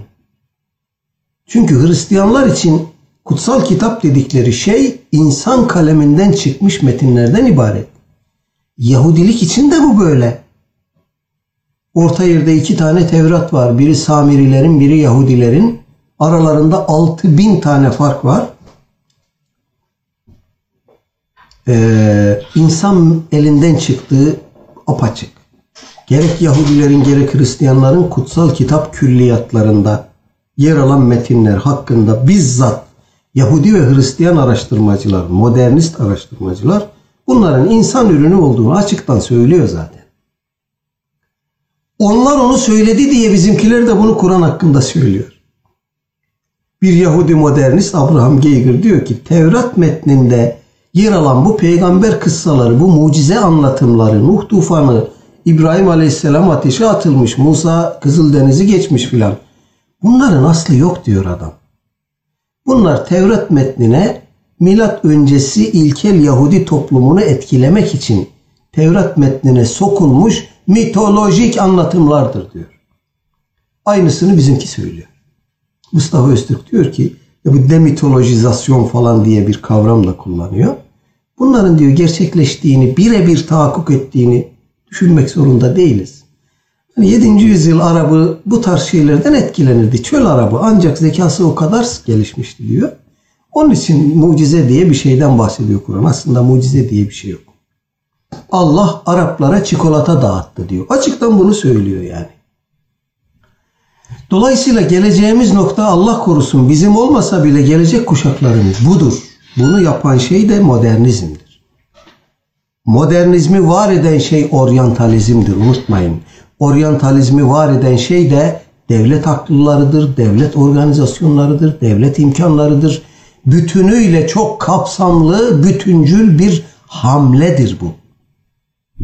İslam dünyasında el an maalesef herhangi bir devlet organizasyonu bu oryantalist etkiye, bu modernist etkiye karşı koyacak bir şuurda ve donanımda değil. Mevcut bütün sistemler, bütün devlet organizasyonları modernizme ayak uydurmakla meşgul. Modernizmin dayattığı dünya sistemi, aile sistemi, toplumsal sistem bunları tahakkuk ettirmekle meşgul. Dolayısıyla devletlerden bunu beklememeliyiz. Bunu İslami, kendisini ehli sünnet vel cemaat olarak ifade eden yapılar, STK'lar, cemaatler ne derseniz deyin bunlar yapmak zorundadır. Bunların böyle bir gündemi olmak zorundadır. Olursa olur, olmazsa 1 kuşak, 2 kuşak, 3 kuşak sonra artık ilahiyat tahsil etmiş insanlarımız tefsirciler tefsirin, hadisçiler hadisin, fıkıhçılar fıkhın köküne kibrit suyu dökmekle meşgul olacaklar. Bu böyle olacak. Allah Teala bize rüştümüzü ilham etsin arkadaşlar. Problem büyük. Problem büyük. algı seviyesinde ciddi sorunlarımız var.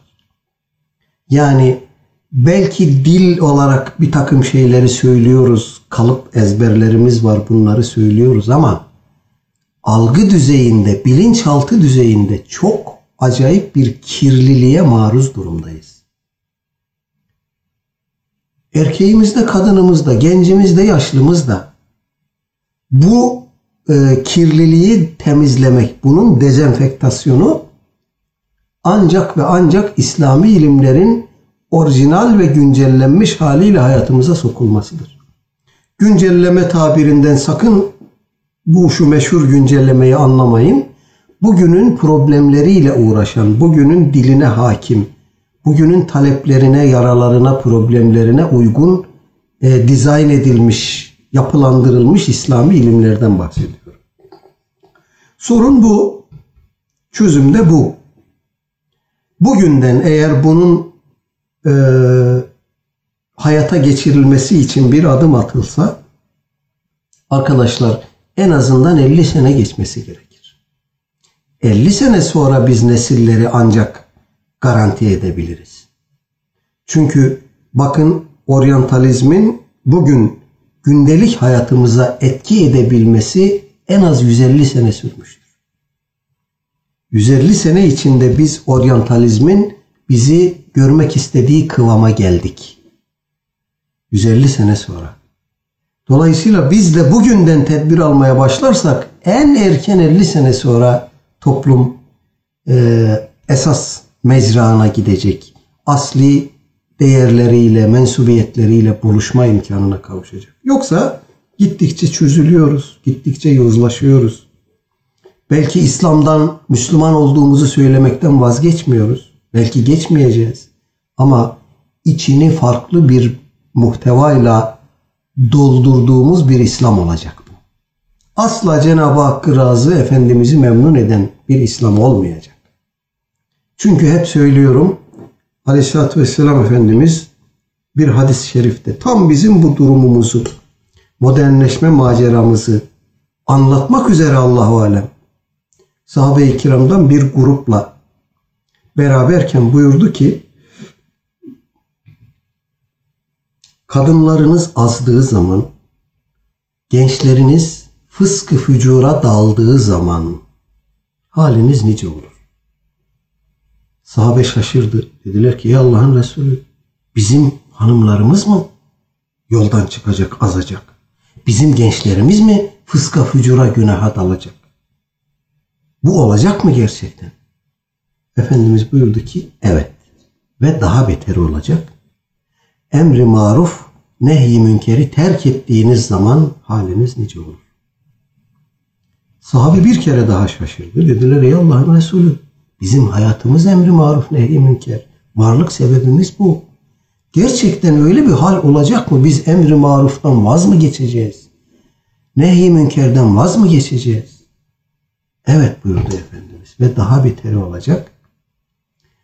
Emri münker, nehy-i maruf yaptığınız zaman haliniz nice olur? Yani münkeri emredip marufu sakındırdığınız zaman, marufu nehyettiğiniz zaman haliniz nice olur? İşte o hal bu haldir. Bugün maruf diye bilinen ne kadar İslami, asli, orijinal unsur varsa bunları dinin dışına atıyoruz. Gayri İslami ne kadar unsur varsa bunları da dinin içine maruf diye boca ediyoruz. Münkerler maruf oldu, maruflar münker oldu. Yaşadığımız durum budur. Bu durumdan kurtuluşun yolu da özetle ifade etmeye çalıştığım gibi ilim müesseseleridir. Bu söylediğim şey bana mahsus, özel, orijinal bir tespit değil arkadaşlar. Aleyhisselatü Vesselam Efendimiz Medine'ye hicret ettiğinde ne yaptı ilk olarak? Mescid-i Nebi'nin temellerini attı. Değil mi? Mescid-i Nebi'yi kurduktan sonra, inşa edip bitirdikten sonra onun girişine bir sofa yaptı. Sofa. Bizim Anadolu'da camilere girişte son cemaat yeri derler. İşte orası Mescid-i Nebi'nin orijinal projesinde olan bir detaydır. O sofada Efendimiz Aleyhisselatü Vesselam sahabe-i kiramdan gençler, kimsesizler, muhtaçlar, bunları orada barındırıyordu. Ve 24 saat onlar onun gözünün önünde, dizinin dibinde ilim tahsil ediyordu. Biz ehli sofa, suffe ehli, suffe ashabı falan deyince garip gureba takımı anlıyoruz. Böyle değil. Onlar orada Efendimizin bizzat, Efendimizin odaları da mescide açılırdı biliyorsunuz. Mescide bitişik yaşıyordu Efendimiz. Onlar da mescide bitişikti. Dolayısıyla buradan çıkıyor, mescidin içinden geçip onların yanına gidiyor. Bunları özel yetiştiriyordu Efendimiz. Tamamı Kur'an hafızıydı. Tamamı Kur'an ilimlerine vakıftı. Hep söylüyorum, gene bir kere daha söyleyeyim. Bakın, Aleyhisselatü Vesselam Efendimiz pek çok gazveye katılmıştır bizzat. Sahabe-i kiramın yaşadığı savaşları biz ikiye ayırıyoruz. Gazveler ve seriyeler. Seriyelere Efendimiz iştirak etmemiştir. Sahabe-i kiramı göndermiştir. Gazvelere bizzat iştirak etmiştir. Onun için gazve deyince Efendimizin katıldığı savaşlar anlaşılır. Böyle çok savaşa katılmıştır Efendimiz ve çok savaşta çok yakın arkadaşlarını, ashabını, akrabalarını kaybetmiştir. Bunlara elbette üzülmüştür ama Ashab-ı Suffe'nin o Bir-i Maune faciası diye anlatılır İslam tarihinde, onu okuyun.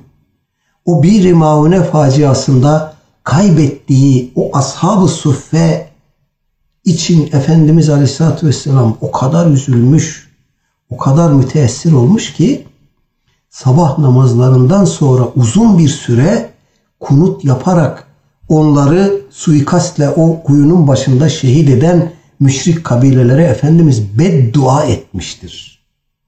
Efendimiz beddua etmiş mi? Etmiş. Ama dikkat edin, o gazvelerde gözünün önünde şehit olan akrabalarına, arkadaşlarına, onları şehit edenlere değil, Ashab-ı Suffe'yi şehit edenlere sabah namazlarından sonra kunut yaparak beddua etmiş. Çünkü onları özel yetiştiriyor Efendimiz. Onlar gelecek nesillere İslam'ı anlatacak olan kuşaklar. Onlar Efendimizin elit takımı. Ve fetihlere bakın, Hz. Ömer döneminden itibaren gerçekleştirilen İslami fetihlere bakın. Biz bu fetihleri sadece cihat gibi görüyoruz. Öyle değil.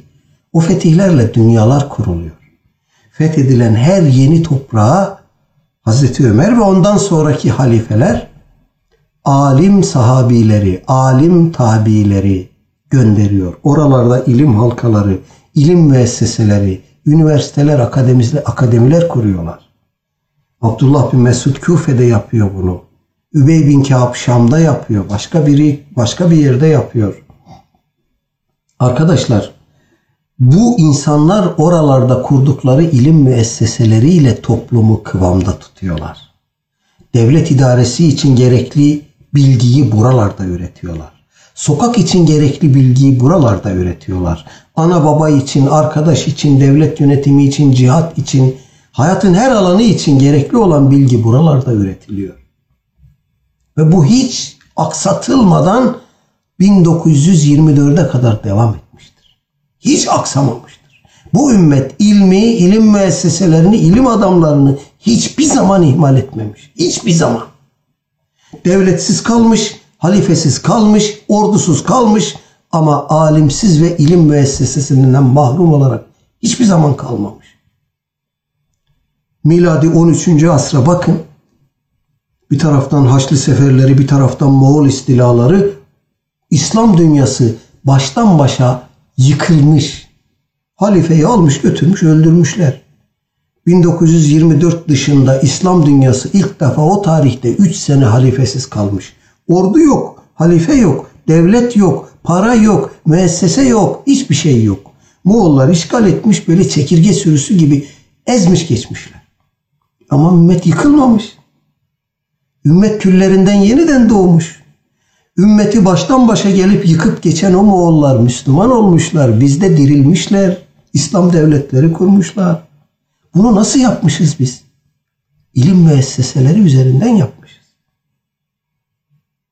ve geçirdiğimiz her sarsıntı bünyemizi daha bir çelikleştirmiş.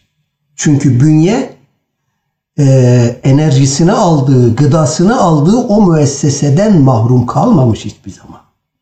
İlim adamlarını yok edemediğiniz zaman bu ümmeti yok edemezsiniz.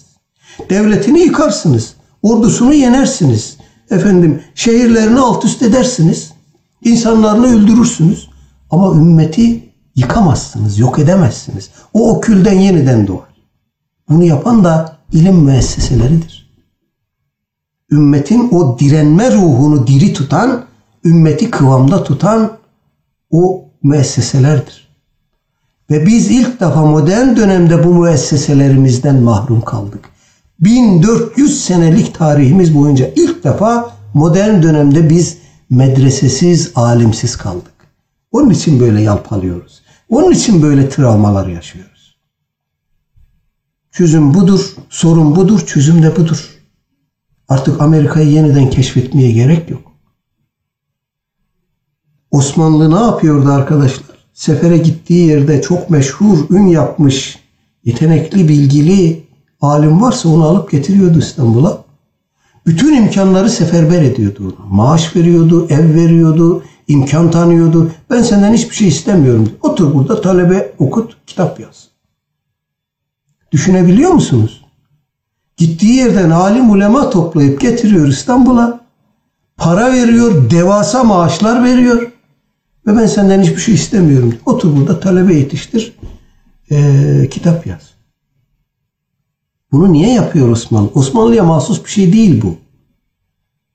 Arkadaşlar, Abbasiler döneminde Beytül Hikme diye bir bilim müessesesi vardı. Bu müessesede her dinden otorite, ilim adamları görev yapardı. Hristiyanı vardı, Süryanisi vardı, Yahudisi vardı, Marunisi vardı, bilmem ne. Ve bu yeryüzünü gezip dolaşıp dünyanın dört bir tarafındaki bütün bilim dallarıyla ilgili kitapları dev bütçeler sarf edip satın alıyorlar. Oryantalistler de bunu yaptı, unutmayın. Satın alıyorlar, onu götürüp Arapçaya tercüme ediyorlar ve ilim aleminin hizmetine sunuyorlar. Arkadaşlar, kaynaklar diyor ki bize, bu dönemde tercüme edilen kitaplar hacim olarak çok büyüktü. Sebebi de her bir mütercime, kitap tercüme eden her bir ilim adamına karşılığında bir para ödüyor devlet. O da şöyle, o kitabı terazinin bir kefesine koyuyorlar. Terazinin öbür kefesi dengelenene kadar öbür kefesine de altın tozu döküyorlar. Dengelendiğinde o altını veriyorlar. Sen bu kitabı tercüme ettin, al bu senin hakkındır diye. İslam medeniyeti diye bir şeyden bahsediyoruz değil mi? Mimar Sinanlardan bahsediyoruz, Şeyhülislam Zembilli Ali Efendilerden, şunlardan. Nasıl oldu bu? Bu medreselerden yetişti. Bu medreseleri de devletler böyle finanse ettiler. Alulvi kurucu merhumun hatıratını okuyun arkadaşlar. Orada Fatih Sultan Mehmet Han Cennet Mekan'ın bir anekdotu anlatır. Onu da anlatıp bitireyim. Uzattım biraz, kusura bakmayın. Fatih Sultan Mehmet Han dönemi, Osmanlı'nın en şaşalı dönemi.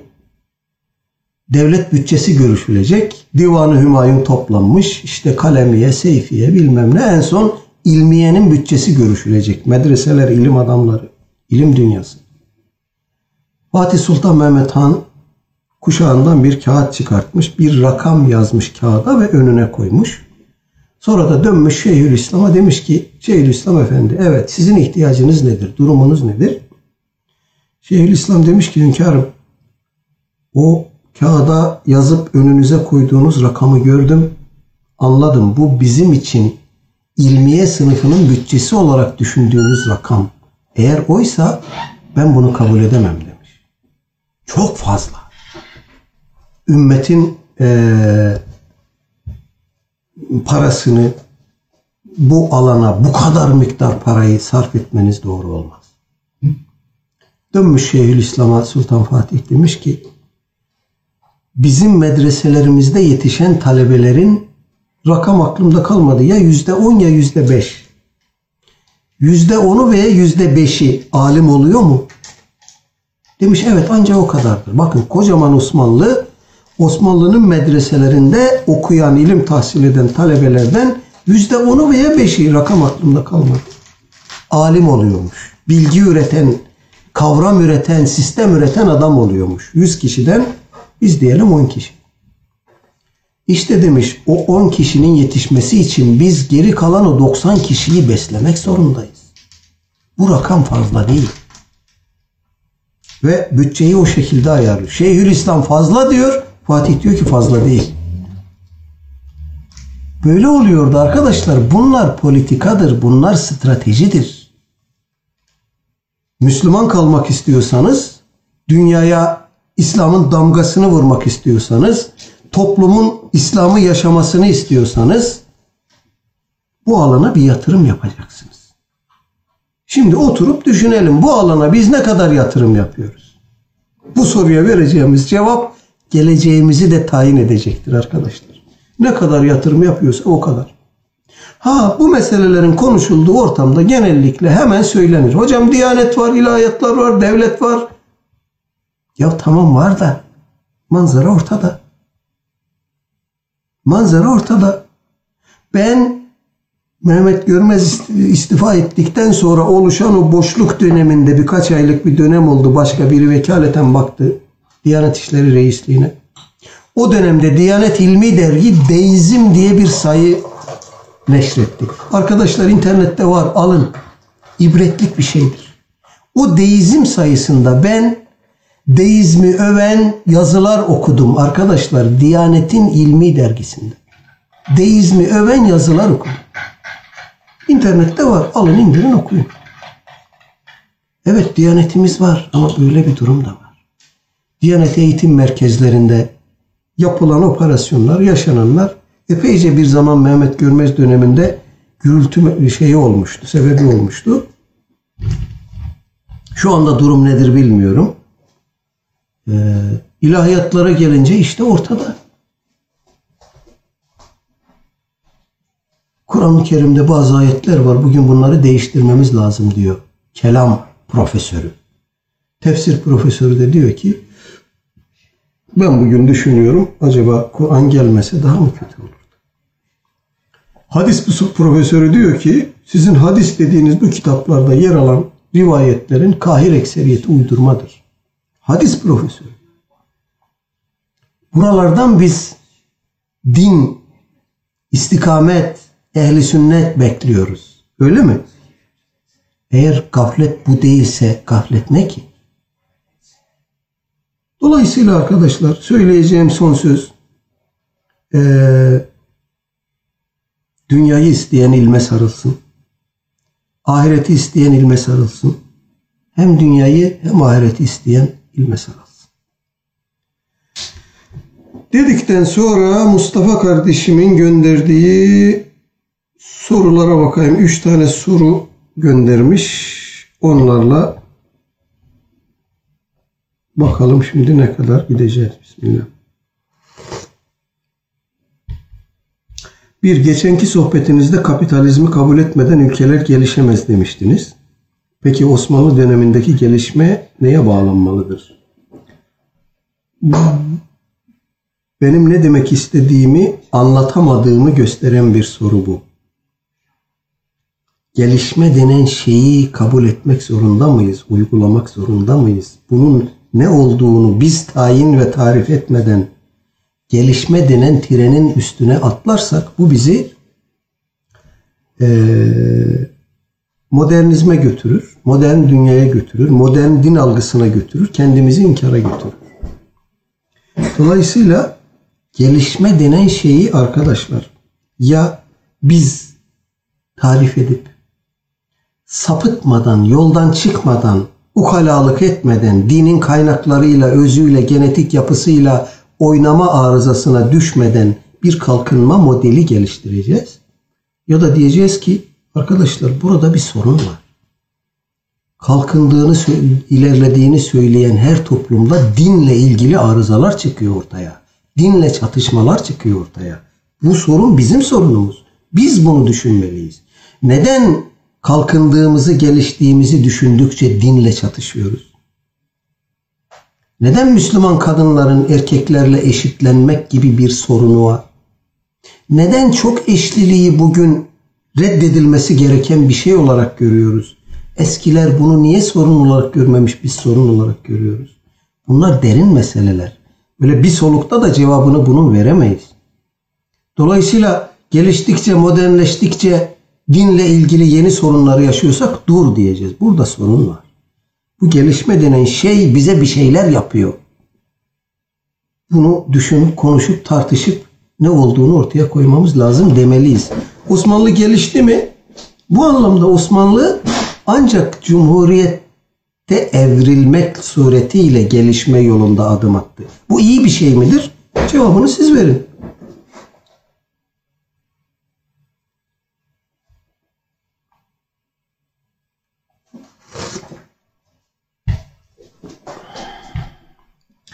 Vehhabiler Allah gökte derken sundukları delillerden biri Peygamberimiz 7 kat göğe yükselmesini anlatan Miraç hadisini kullanıyor. Bu konuda görüşünüz nedir?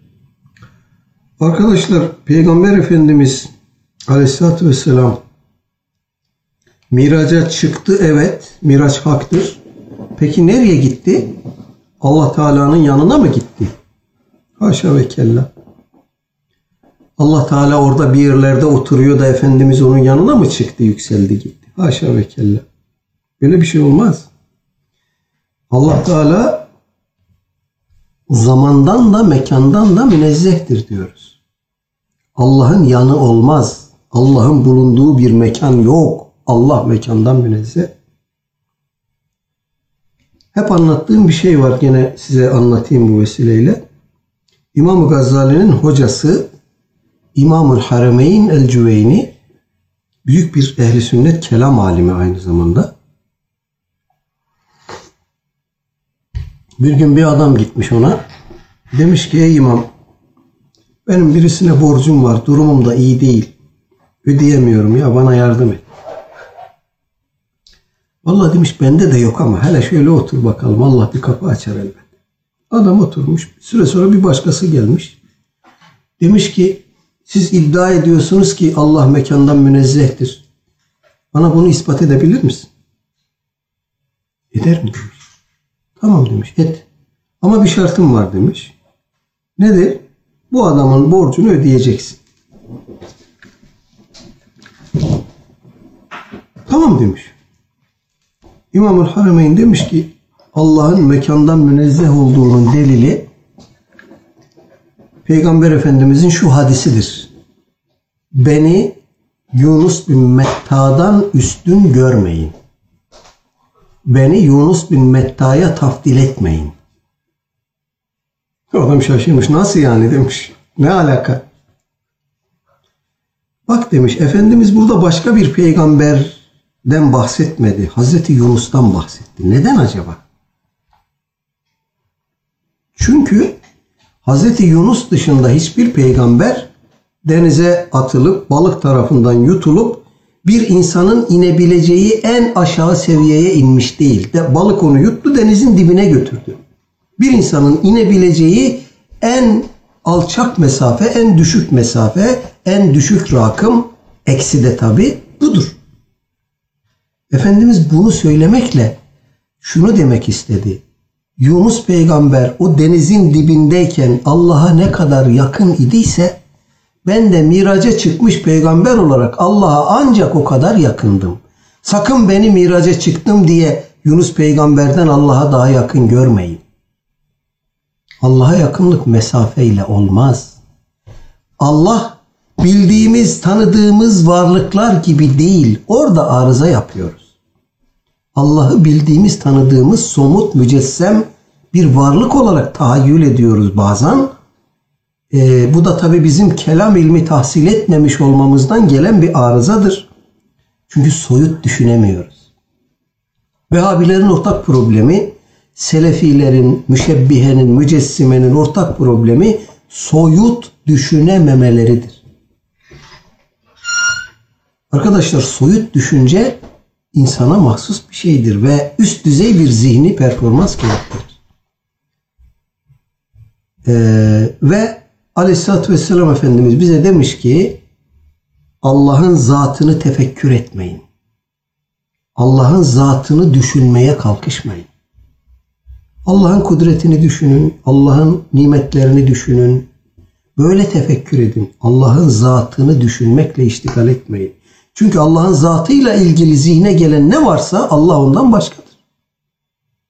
Allah deyince aklınıza gelen ne varsa arkadaşlar, şekil olarak, silüet olarak, kütle olarak, ne bileyim her ne varsa bilin ki Allah ondan başkadır. Allah ondan farklıdır. Neye dayanıyoruz bunu söylerken? Şura 11'e dayanıyoruz. Leyse kemislihi şey'un. Allah gibi hiçbir şey yoktur. Allah gibi hiçbir varlık yoktur. Dolayısıyla varlıkları biz gördüğümüz, duyduğumuz fizik varlıklar dünyasından ibaret zannediyoruz. Bilinçaltı yanılsamasıdır bu. Varlık bizim bildiğimizden, algıladığımızdan ibaret değil ki. Hep verdiğim bir örneği gene burada vereyim. Derslerde hep söylerim bunu. Ben size desem ki akşam buraya gelirken yolda birini gördüm. Cinsiyeti yoktu. Siz bundan ne anlarsınız?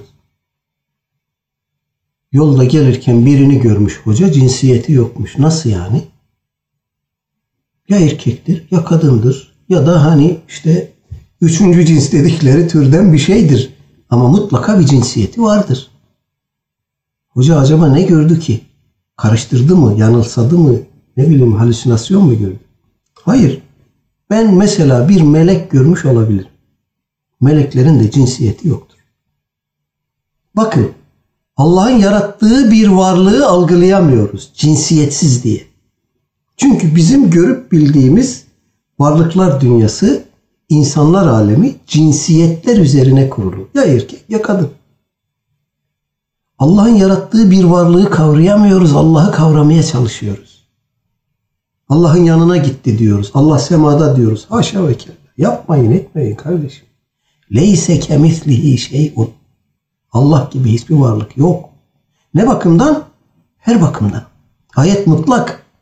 Şu alanlar hariç Allah dışında başka Allah'a benzer bir varlık yok demiyor ayet. Ayet diyor ki onun gibi hiçbir varlık yoktur. Bitti. Zatında, varoluşunda, isimlerinde, sıfatlarında, fiillerinde onun gibi başka bir varlık yok. Onun zatını başka zatlara benzetirseniz bu şirk olur. Şunu kapatalım arkadaşlar.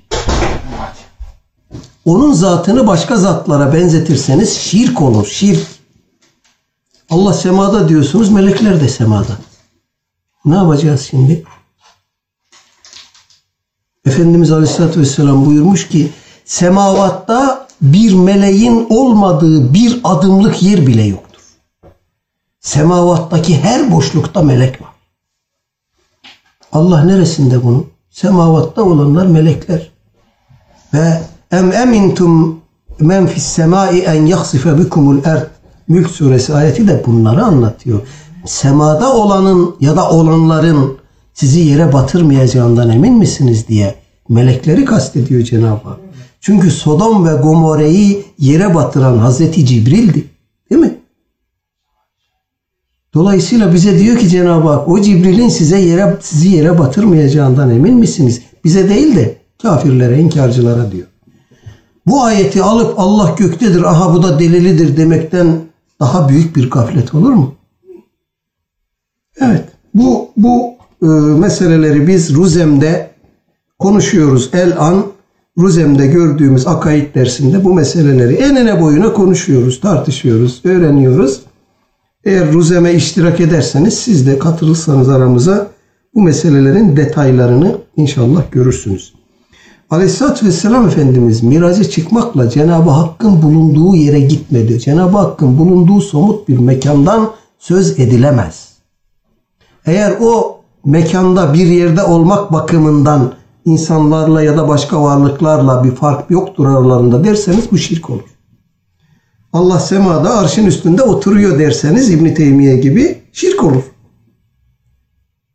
Ve bunu söyleyen hiçbir alim de yok, hiçbir sahabi de yok, Efendimiz de söylememiş. Allah arşın üstünde oturuyor. Haşa ve kella. Evet, İmam Ebu Yusuf ve İmam Şafii'nin kelam ilmiyle ilgili görüşleri. Arkadaşlar, kelamcılarla ilgili, kelam ilmiyle ilgili imamlardan nakledilen görüşler var. Fakat bunlar bu imamların yaşadığı dönemde kelam ilmiyle iştigal eden kitleyi anlatır. Kimdi bunlar? Kaderiye ve Mu'tezileydi. Ehl-i sünnet kelam sistemi biliyorsunuz. İmam Eş'ariler, Maturidilerle, hatta onlardan biraz önce İbn-i Küllaplarla tesis edilmeye başladı. İmam Şafii döneminde, İmam Ebu Yusuf döneminde henüz ehl-i sünnet kelamı tesis edilmiş değil. Kelam deyince, kelamcı deyince Mu'tezililer anlaşılıyor ki işte bunlardan biri Bişr bin Gıyas el-Merisi'ydi. Bu adam İmam Ebu Yusuf'un talebesiydi. İmam onu meclisinden kovdu. Bu adamla İmam Şafii'nin de münazaraları var. Kastettikleri böyle insanlar. O zaman henüz ehl-i sünnet kelamı bir sistem olarak oturmuş değil.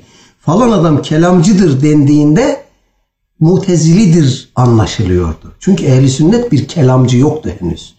Kelam ilimlerini oturup tahsil eden, ehl-i sünnet zeminde öğrenen, üreten, bu ilimle iştigal eden bir kişi henüz o zaman yoktu. Ehl-i sünnet kelamı da yoktu dolayısıyla. İtikat var. Ehl-i sünnet itikadı sahabeden beri devredip gidiyor. Hocadan talebeye öğrenilip öğretiliyor. Ama kelam sistemleşmiş bir kelam yok ortada. Dolayısıyla bunların kelam ve kelamcılarla ilgili o zemmedici, kötüleyici, sakındırıcı ifadeleri Mu'tezile'yi anlatır. Ehl-i sünneti değil. İngilizce İslami kaynak konusunda Vehhabi ve Selefi meşrep kesimin ciddi anlamda etkisi var ve hep onların yayın evleri eserleri var. Ehl-i sünnet hangi eserleri İngilizceye kazandırıp bunların neşrini yapmalı? Örneğin ben İngiltere'de ateist bir dostumu birkaç yere yönlendirdim. Elhamdülillah orada hidayet buldu. Lakin sonra bir camiye giderek Selefi oldu. İşte bu arkadaşlar ilim, ilim müesseseleri, ilim merkezleri bu alana yatırım derken kastettiğimiz şeylerden biri de bu. Selefiler nasıl yapıyor bunu? Suud sermayesiyle. Öyle yaptılar. Selefi çevre kendi sermaye mekanizmasını oluşturdu. Oradan yatırım yapıyorlar. Adamların para diye bir derdi yok. Biz ne yapıyoruz? Biz bu anlamda sırtımızı dayayacağımız bir yeri yok ki ne yapalım? Yani ben çok iyi biliyorum ki Avrupa'da hasbelkader yazdığımız, çizdiğimiz şeylerin etkisiyle ciddi bir zihni korunak oluşturan genç kesim var. Türkçeyi iyi bilen, bizim yazdıklarımızı okuyan, videolarımızı izleyen genç bir kesim var. Bu kesim Selefiliğe karşı, modernizme karşı, mealciliğe karşı, Şia'ya karşı ciddi bir mücadele veriyor. Ve hep ihtiyacını hissettikleri bir şeydir. Hocam sizin kitaplarınızı İngilizce, Almanca, Fransızca tercüme etmek lazım. Tamam da nasıl? Bu para ister, bu ekip ister, bu zaman ister, bu organizasyon ister. Ben bunu oturup yapamam. Dolayısıyla birilerinin bu taşın altına elini sokması lazım. Yani organizasyon meselesi arkadaşlar. Hafız yetiştirmeye ayırdığımız paranın, bütçenin, enerjinin, gayretin çok değil ya. %10'unu 15'ini bu alana ayırsak vallahi çok büyük mesafe kat ederiz. Billahi bak. Pıtrak gibi camiler yapıyoruz. Kur'an kursları açıyoruz. Bilmem ne yapıyoruz. Ya arkadaş burada okuyup da mezun olan insan sonunda gidip Selefi oluyor, mealci oluyor, bilmem ne oluyor, tarihselci oluyor. Sen kime yatırım yapıyorsun? Yaşadığımız hadise bu maalesef arkadaşlar. Bu bizi bireysel olarak aşan bir meseledir. Bu organizasyon işidir, bu planlama işidir, bu projeksiyon işidir, uzak görüşlülük işidir. 3-5 cemaat, 3-5 sermaye sahibi bir araya gelecek, aha sermaye diyecek, aha ekip diyecek. Efendim, bu alanla iştigal eden, işi bu olan bir merkez kurulacak. O merkez İslami eserleri Türkçe'de, Arapça'da, Farsça'da bir yığın kaynak var.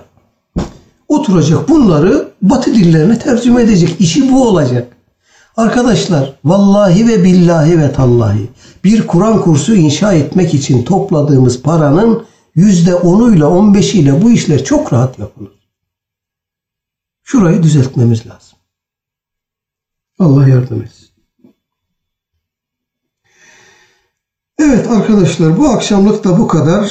Yaklaşık 2 saatlik bir yayın yapmışız. Sürçülisan ettikse affola. Bu yayınlarımız inşallah devam edecek.